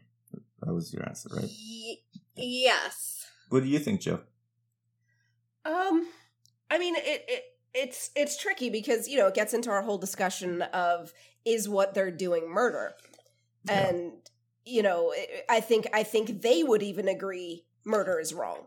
You know, if you say, "Hey, Yeah. I'm going to kill this fucker," like, are you going to punish me? And I would assume that there is some sort of a sanctum Yeah. crew thing against murder, but they have somehow convinced themselves, or at least convinced the general population that it, it it's This Not one is not murder. murder. Yeah, this is not murder that that Right. you're going to survive you know there's going to be some grand plan and you know does the addition of a lie on top of what might very well be murder since you are actually killing someone like we have proven apart from clarke that whoever was inside is no longer there right like they are wiped for Yeah. someone else so in the sense that if we just take murder as the idea of we have intentionally killed someone then you know is is adding a lie on top of that even worse um yeah. I mean, we talked about whether or not it's murder. It's it still seems very wrong. yeah You can I say it's mean- not murder if that's your definition, but it's still very wrong. It, it seems. even seems like the primes kind of feel like it's squicky but not but but as raven you know when she was calling out Riker being like is that your last body like they're squicked but also you know Afraid of dying. they not even I think it's a I think it's less even afraid of dying and more like really fucking liking the cushy life that they've set up you know um but um i would actually like to if if you guys don't mind uh, unless you want to do we do we have a whole lot more i mean i guess we could we could spend Yeah. forever talking about this yeah. um but i was thinking that we could like go back and actually move through um the sanctimonious space stuff um unless you guys want to keep talking about indra Yeah. i will talk about indra forever no, I mean that was pretty much it. I like how um uh, Simone how confident she is that her people just believe this and it's not gonna like this guy yelling at them is not gonna change it. right Um and I love that. Like that's again go that that's some again good goes brainwashing to the re-education thing. Is like Kane is coming from outside and saying, "Dude, they're lying to you, but they just don't buy it." Like, right what about them? crazy dude Right? Is- in her husband's body like what more proof does she need that like it works like not the best messenger Yeah. um but speaking Anyway. of Beef Kane Yeah. is he allergic to shirts like at no point like if he's supposed to be kane kane always wore a shirt except for that one t- except when he and abby banged and when the acid rain hit them Yeah. otherwise Kane always wore the same shirt. the same post-apocalyptic Henley. Like it was a slate blue gray post-apocalyptic Henley. Beef All the Cane, for whatever time. reason, is still standing around without a shirt on. For whatever reason. For- I Is- think was he in shirtless? his contract that he had to be shirtless eighty percent of the time. This is a break, break, big break roll. I Is guess. No, he was a lead on Bitten, which is a Canadian show um, with werewolves. Brr. oh okay. Rar. Was he shirtless when he when he was floating himself? Uh, no, because No, we 'cause it was because we only saw Kane Kane. No, no, we saw him for a second at first. No, I think he was wearing a shirt then, but like the whole conversation of Uh-huh. like talking with Abby and stuff, I'm like, put your goddamn shirt on. Like it's cold in space. I don't know. maybe that happened immediately after what we saw last time. Maybe. He just got up and he's looking at himself. and then you know uh, so we always joke about like certain certain subgroups fans of the show like are possibly not watching the same show that we're watching um where like there are some takes where you're like wow what you're saying does not make sense in the actual reality of the show i think abby fell into that when she was like talking, you know, when they were talking in the mirror and you know before they kissed and all this sort of stuff, where like Abby was talking about, you know, what what a good man he was and all the stuff he did and you know all of the stuff and like I'm like, yeah, Abby, that was true like up to like 4A Kane. but like 4B onward was not great. Not a good do you look. think? Do you think his intentions changed? Do you think that he? Do you agree that he always had pure intentions? um I think I think he he told let his himself he did. emotion get the better of him in the sense that like he was um spiteful of Octavia in season five. So that was not intentions. That was not good intentions. Yeah. Uh-huh. Wait, which part? It was well. It was um. So in season five, when he betrays Octavia, basically, um, and everyone else marching with Octavia. Let's Um, let's McCreary take over the whole thing. Yes. Yeah. Um, that was a decision that I don't think was made. But I just, you know what? It's hard. It's hard to say this because, um, the show gave really mixed messages in terms of like what we're supposed to take away between like Kabby and Octavia and whose fault everything was. Because really, Kabby, you know, they took this 17 year old girl who had never been a leader, grew up under the floor. So, like, because of them, because of their policies. well, because of sort of. I don't blame them for that necessarily. Um but so she was not well equipped to deal with the position of leadership. So um I think that they had a duty as people who had been in leadership positions to you know guide her and supposedly that's that is what they did but it just they take no ownership of like where that went. and like Abby is kind of the one that pushed her over the edge Mhm. and never took responsibility for that. And Kane stood by Abby not taking responsibility for that. So it, it was just very confusing as to what the show actually felt or meant for us to feel about um, whose fault it was because to me it seemed like it was Kabby's fault was 50% at least Uh-huh. um Does that It- make their intentions impure? no but it's um i guess i, I don't know how to um quantify it i guess um i don't think that their intentions were impure except for the decision that um Kane made felt spiteful Right at the end of season five. Although, like, he does say, like, he does say, like, um, we can't let her in, that she's a poison. But, like, he made that poison. Yeah, the reason he gives is not that he hates Octavia, but that um he thinks Octavia is the devil and um can't possibly be better than McCreary. Mm-hmm. Um, and so if he truly genuinely believed that, then he thought that he did a good thing. He had good intentions even for doing that. Mm-hmm. Right. And so, yeah, I mean, this, this goes back to whether intention is the only thing that matters.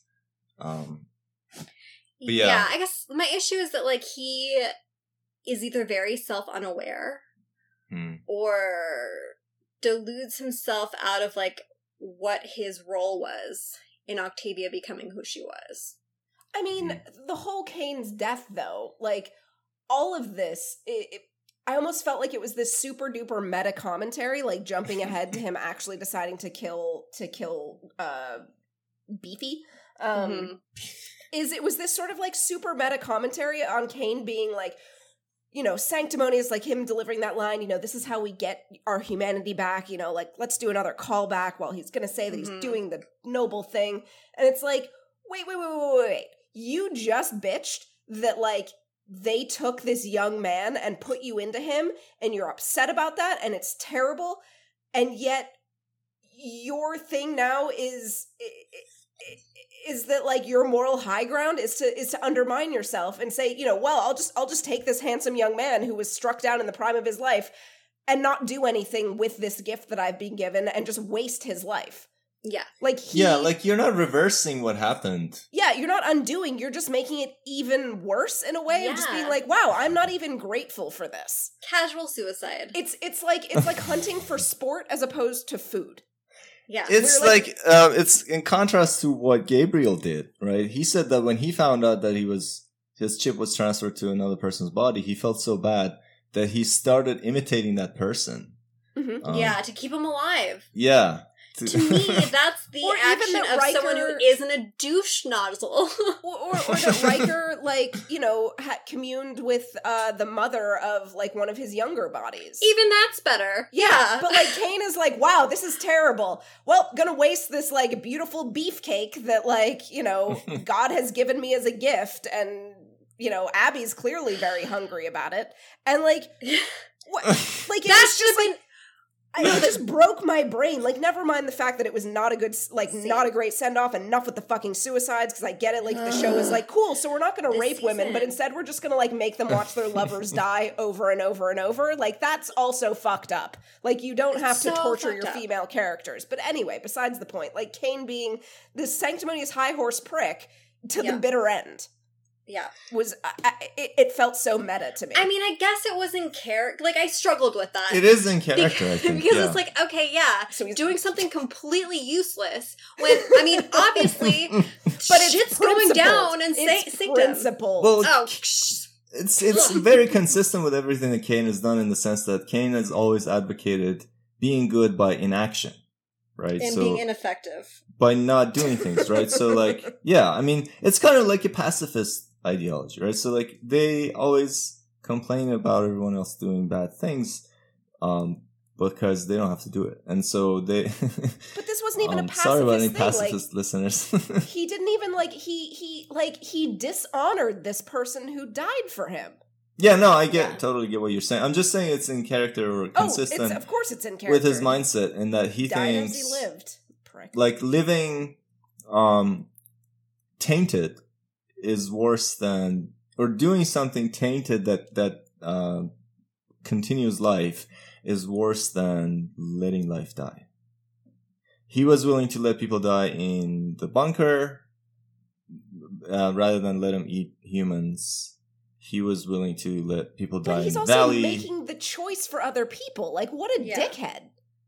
yeah Like Well, ignoring yeah. the fact that his position means that there are bigger repercussions. You know what I mean? Like he Yeah. like it's fine if it's some, you know, like extra in the back who doesn't have a line, who just like decides fuck it, I'm not going to eat, I'm going to just drop, drop dead, but like he has always been like they build him up as being so aware of his role with everyone else that when Yeah. he decides to take these quote unquote principled stands that would have huge negative ripple effects for everyone else just based on the fact that he has principles. I'm like, well, yeah, you can have principles, but at the same time, like, you need to think about how that affects other people.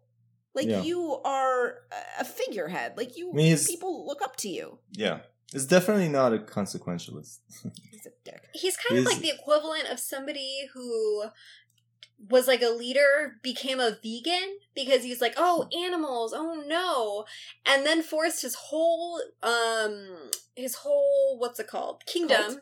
to be a vegan vegans too but you know there wasn't enough vegetables so people starved on a principle Exactly. yeah or we're malnourished Yeah.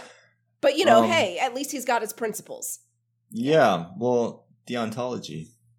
Are we are we shitting on deontology? That- apparently I'm shitting on Kane. I will well, it's yeah, yeah. like, it's again, the doctrine of like- duties. I, I I would like to you know like you know give give little heart massages to you know as much shit that I talk about Kane and stuff. Like I know that like there were you know some big Kabby stands who were like super upset about this death mm-hmm. and like you're right they did you dirty. Like let's just add it to the list of of partings that they did you dirty and that was that sucked.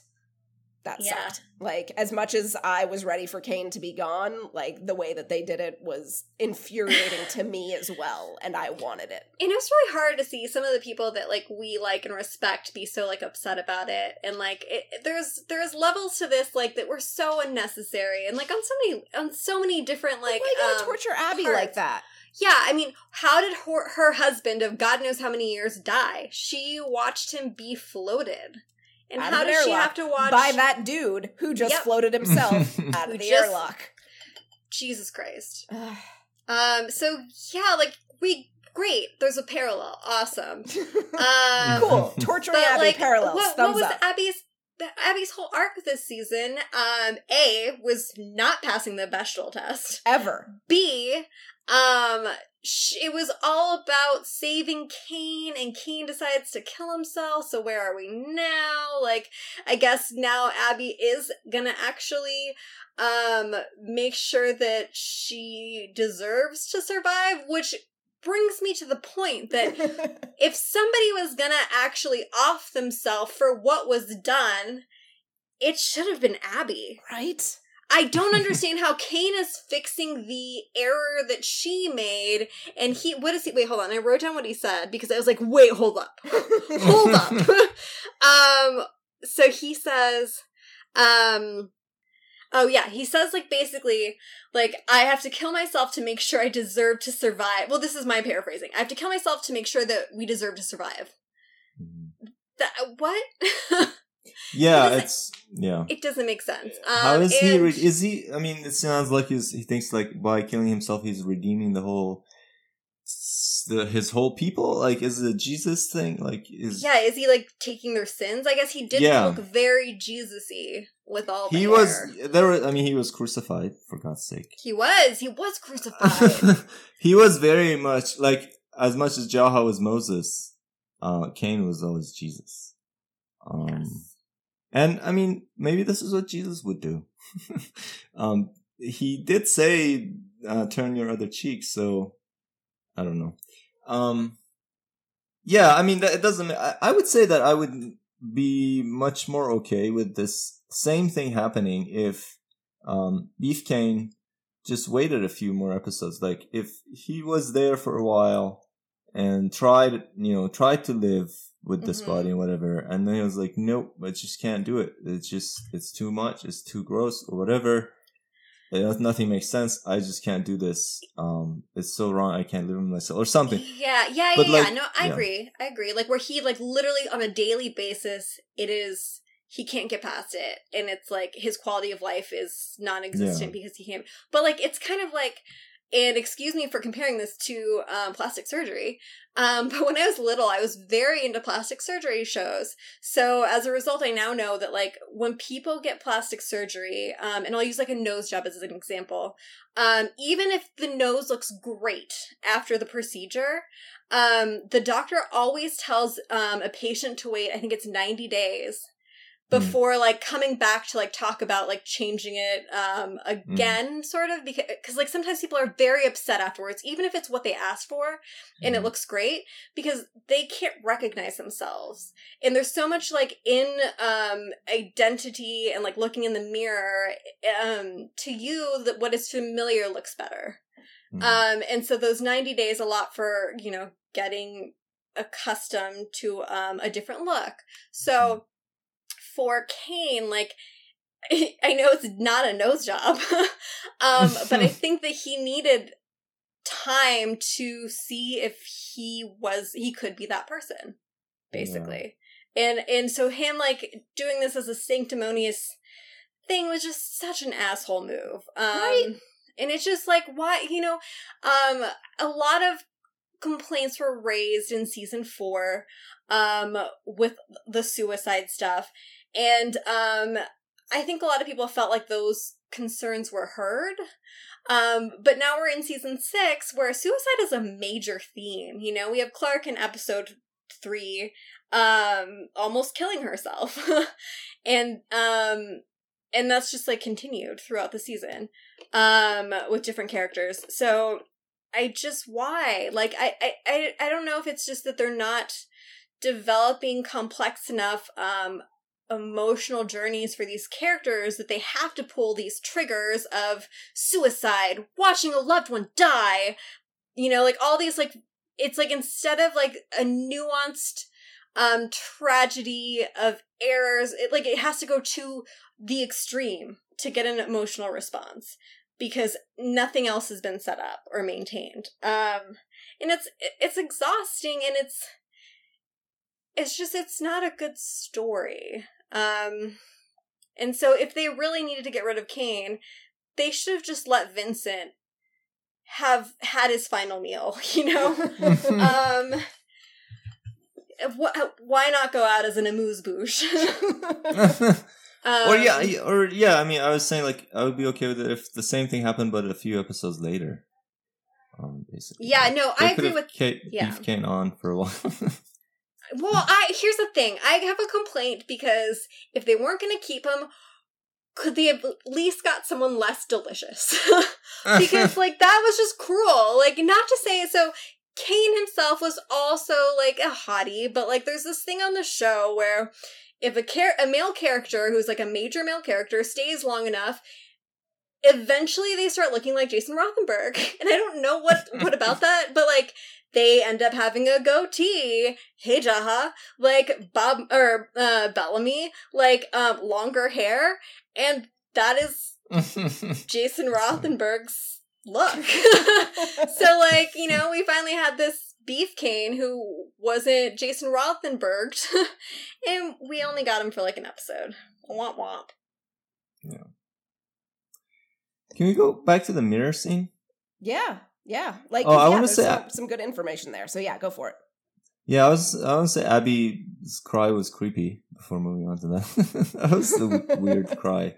Um, so, having said that, I love how Kane questions the psychological continuity view. Um, remember when we talked about personal identity? Um, we talked about psychological continuity, which is the the thesis that's generally assumed on the show. Most characters seem to be assuming that all you need to do to have the same person is to transfer their mind or the content of their brain. If Mhm. whatever is on in the brain, you transfer to some other brain, some other body, that body is now that person. Um, so whatever is psychologically continuous with you, whatever is the future evolution of your brain content is you. Um, and Kane is questioning that and he's making some good arguments um, because he's saying there are bodily marks that constitute a part of my identity. Um, Mhm. You know, the crucifixion, crucifixion wounds and the um, the mark of the the thirteen clans and uh, so on, Vincent's bite, um, and the tastes and feels that he remembers and was used to and took comfort in. Um, everything's changed. Like her, uh, his partner now tastes different and feels different Mhm. and these were things that were part of his identity. So it's not just the content of his brain. Um, it's he's saying it's more than that, and so Mhm. he doesn't think he's the same person even a- as as before. So, um, yeah, I mean, the, usually none. So far, none of the characters have questioned the psychological continuity. We talked about it last time. I said it has problems, um, but but yeah, um, I, I think like it's I I think like yes, you could see it as like it's a different person because the way that they feel things and the way that they um yeah, the the body markings on themselves are different. It tells like a different story.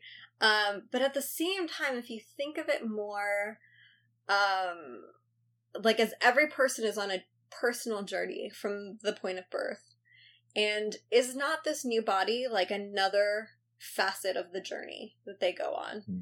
and that they experience and that they log in their brain?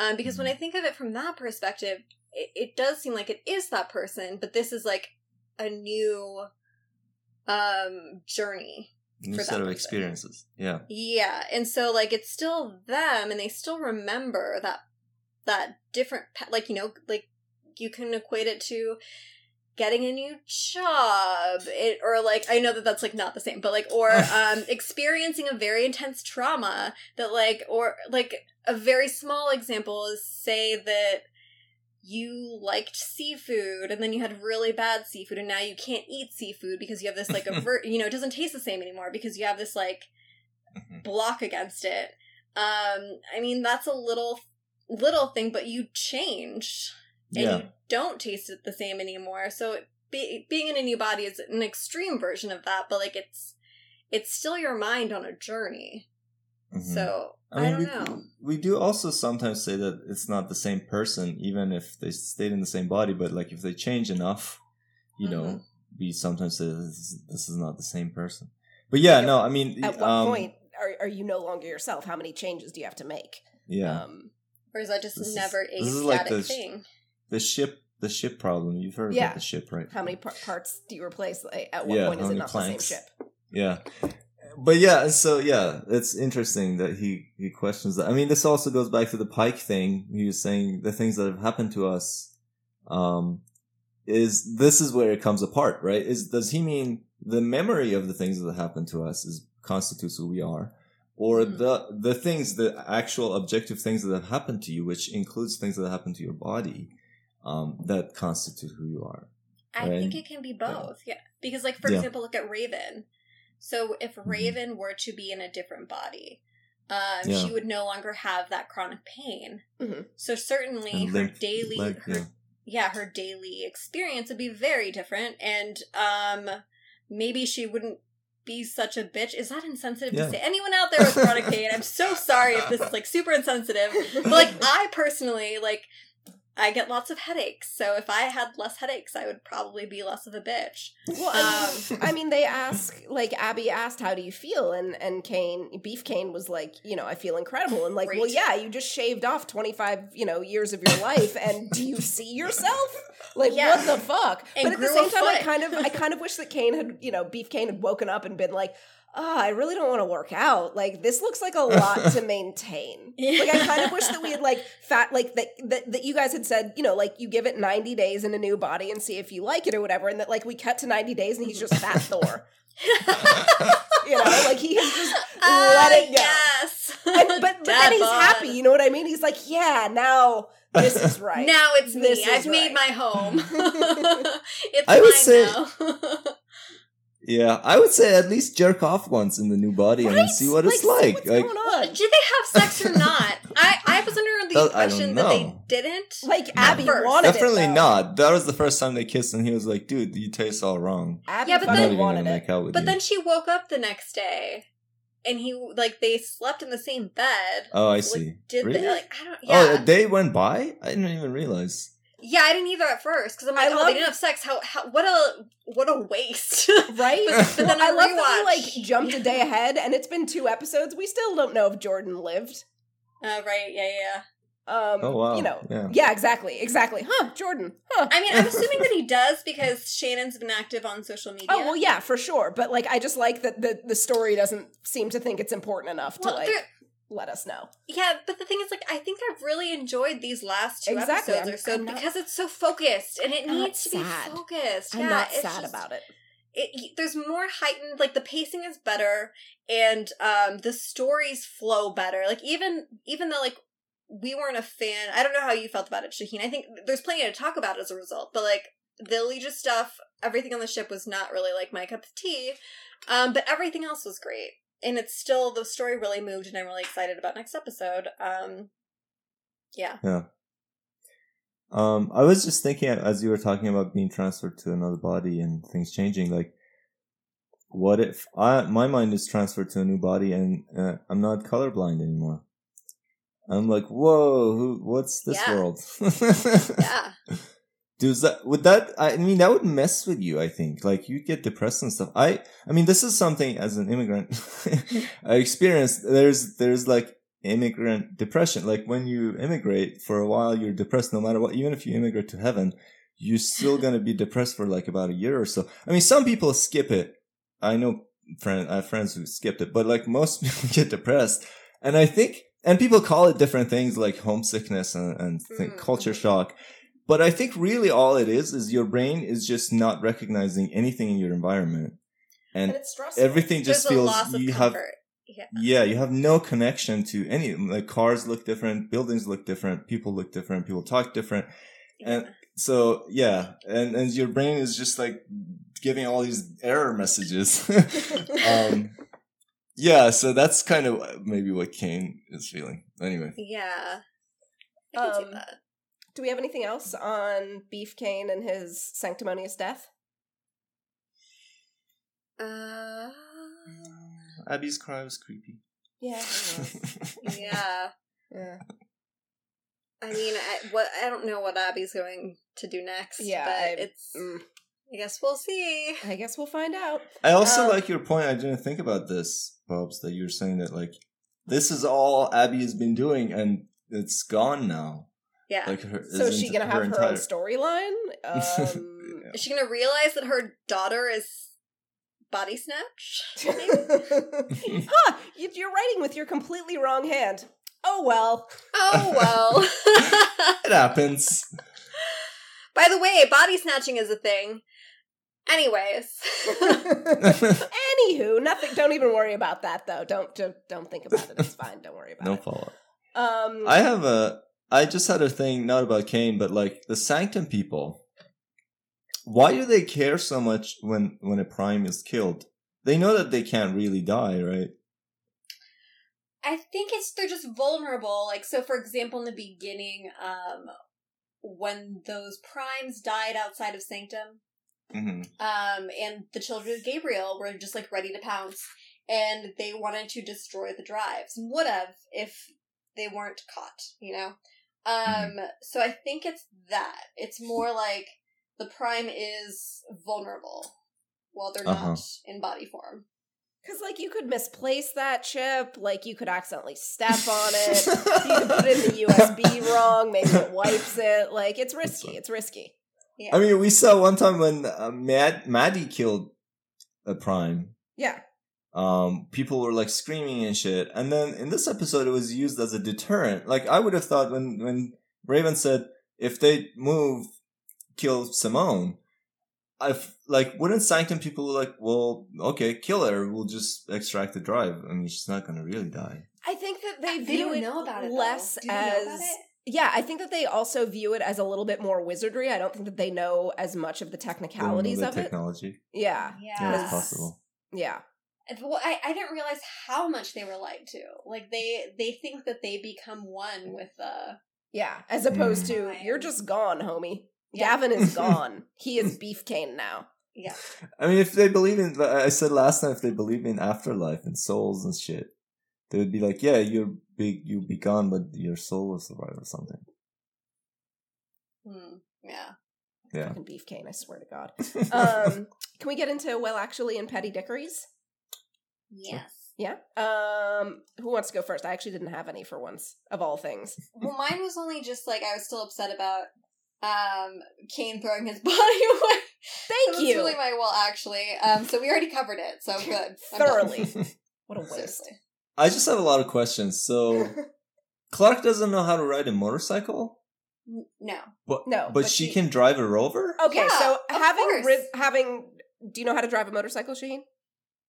Uh, mm, I mean, I think I've done it once. No, I mean I haven't really done it that often. I don't. it's I don't think there's that different. much to it. I know how to ride a bike.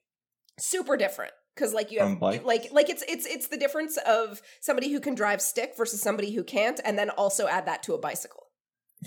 Well, I mean, I'm just saying, like, if she learned, where where did she learn to ride a rover? On I mean? Car. A car, like it's Yeah. you know y- you have a steering wheel and you push a pedal and, and a brake. Like it's It's it's easy, it's, yeah. much more simple, I think, s- than With the motorcycle. it's like how, how do you you have to like push a pedal sort of, but like what way? But like it's on one like, and then you have like to twist the handle. So I don't even know. Like I I've seen So, people like, do it on but a it- I motorcycle, still don't know. Your left hand is the clutch. Your left foot is the gear shift. Your right hand is uh, acceleration and uh, front brake, and then your rear foot is back brake. So like it's you know it's it's a lot to you know and I mean when you're driving a, a stick shift car you're also using you know both I- I didn't hands know- and both feet. Um, how that works, even though you just explained it. So that's the answer. I mean, aren't these like automatic um motorcycles? Like you don't have to gear shift. I hope not. Where's the fun in that? Is there are there automatic motorcycles? They exist, but they're not super popular. Um, a lot of scooters are automatic, uh, which I don't prefer at all. Like I made a point when I lived in Thailand to like but like because you rent scooters while you're out and Mhm. about, and everyone always buys you know wants to rent like the newest and shiniest automatics. I'm like, cool. So give me that cheap stick shift uh, kickstart one in the back. Yeah, that's the one. um, interestingly enough, and I'll give you a little detail here. So in the U.S. and you know Europe and stuff like that, um, this the the shifter is controlled with your toe. So you you put your toe under it and you click up to upshift and you step on it to go down. Right, like you use Mhm. only your toe. However, in Southeast Asia, everyone wears flip flops all the time. So the shifter is actually um, more of a seesaw.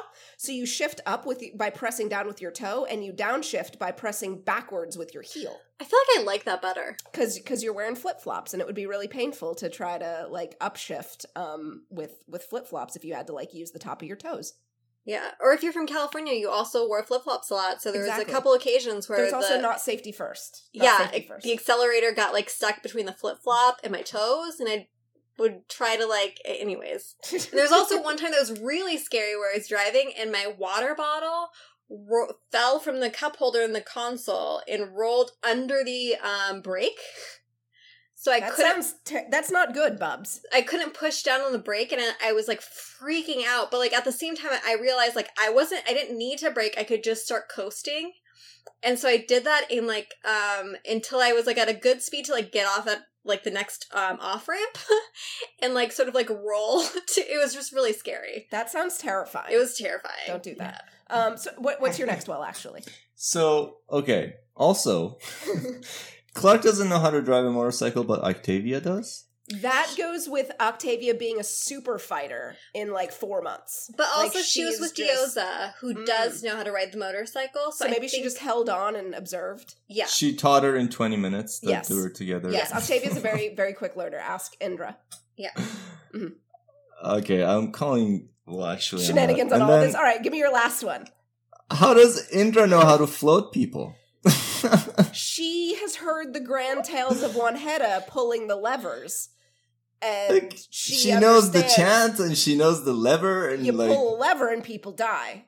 Like she should just be like, "Holy fucking mother of shit! What is happening?" Like she's never seen. Yeah, I kind of wish that we had a little bit more Indra G. like side eyeing Kane and being like, "Listen, homie, we're we're friends, so I'm gonna level with you. You're being a dick." Yeah. She should be like, dude, when you said go float yourself, I just thought you meant fuck. I didn't know this was a thing that you guys did. This is I, crazy. I thought you guys were banging because come on, look at yourself, Beef Kane. Look at you. Seriously. Seriously. Um. All right. Any other other thoughts before we wrap up with uh, TV shows and whatnot? Okay, so this is gonna um kind of like cut through both of them. Okay. Um so this is your recommendation and your other thought. Yeah. Okay. When the scene where Octavia um kills her former self, so to speak, Mhm. um this exactly like Soul Reaver 2. Remember that game I was nerding out about the other time? Mhm. With the guy traveling in time and free will and everyone telling him you can't change it and so on. Uh-huh. Um he ends up go- I mean spoilers. Um he he ends up killing his former self. And I mean he was always after like who killed him and it turns out it was him. Um it was like his future him. But so um anyway, that scene like with the sword and it's there's a kind of the angle it was very similar. Um and the shock in his eyes. Um so also uh play that game. It's a cool game. It's Cool. awesome. So there's your recommendation as well. Yeah.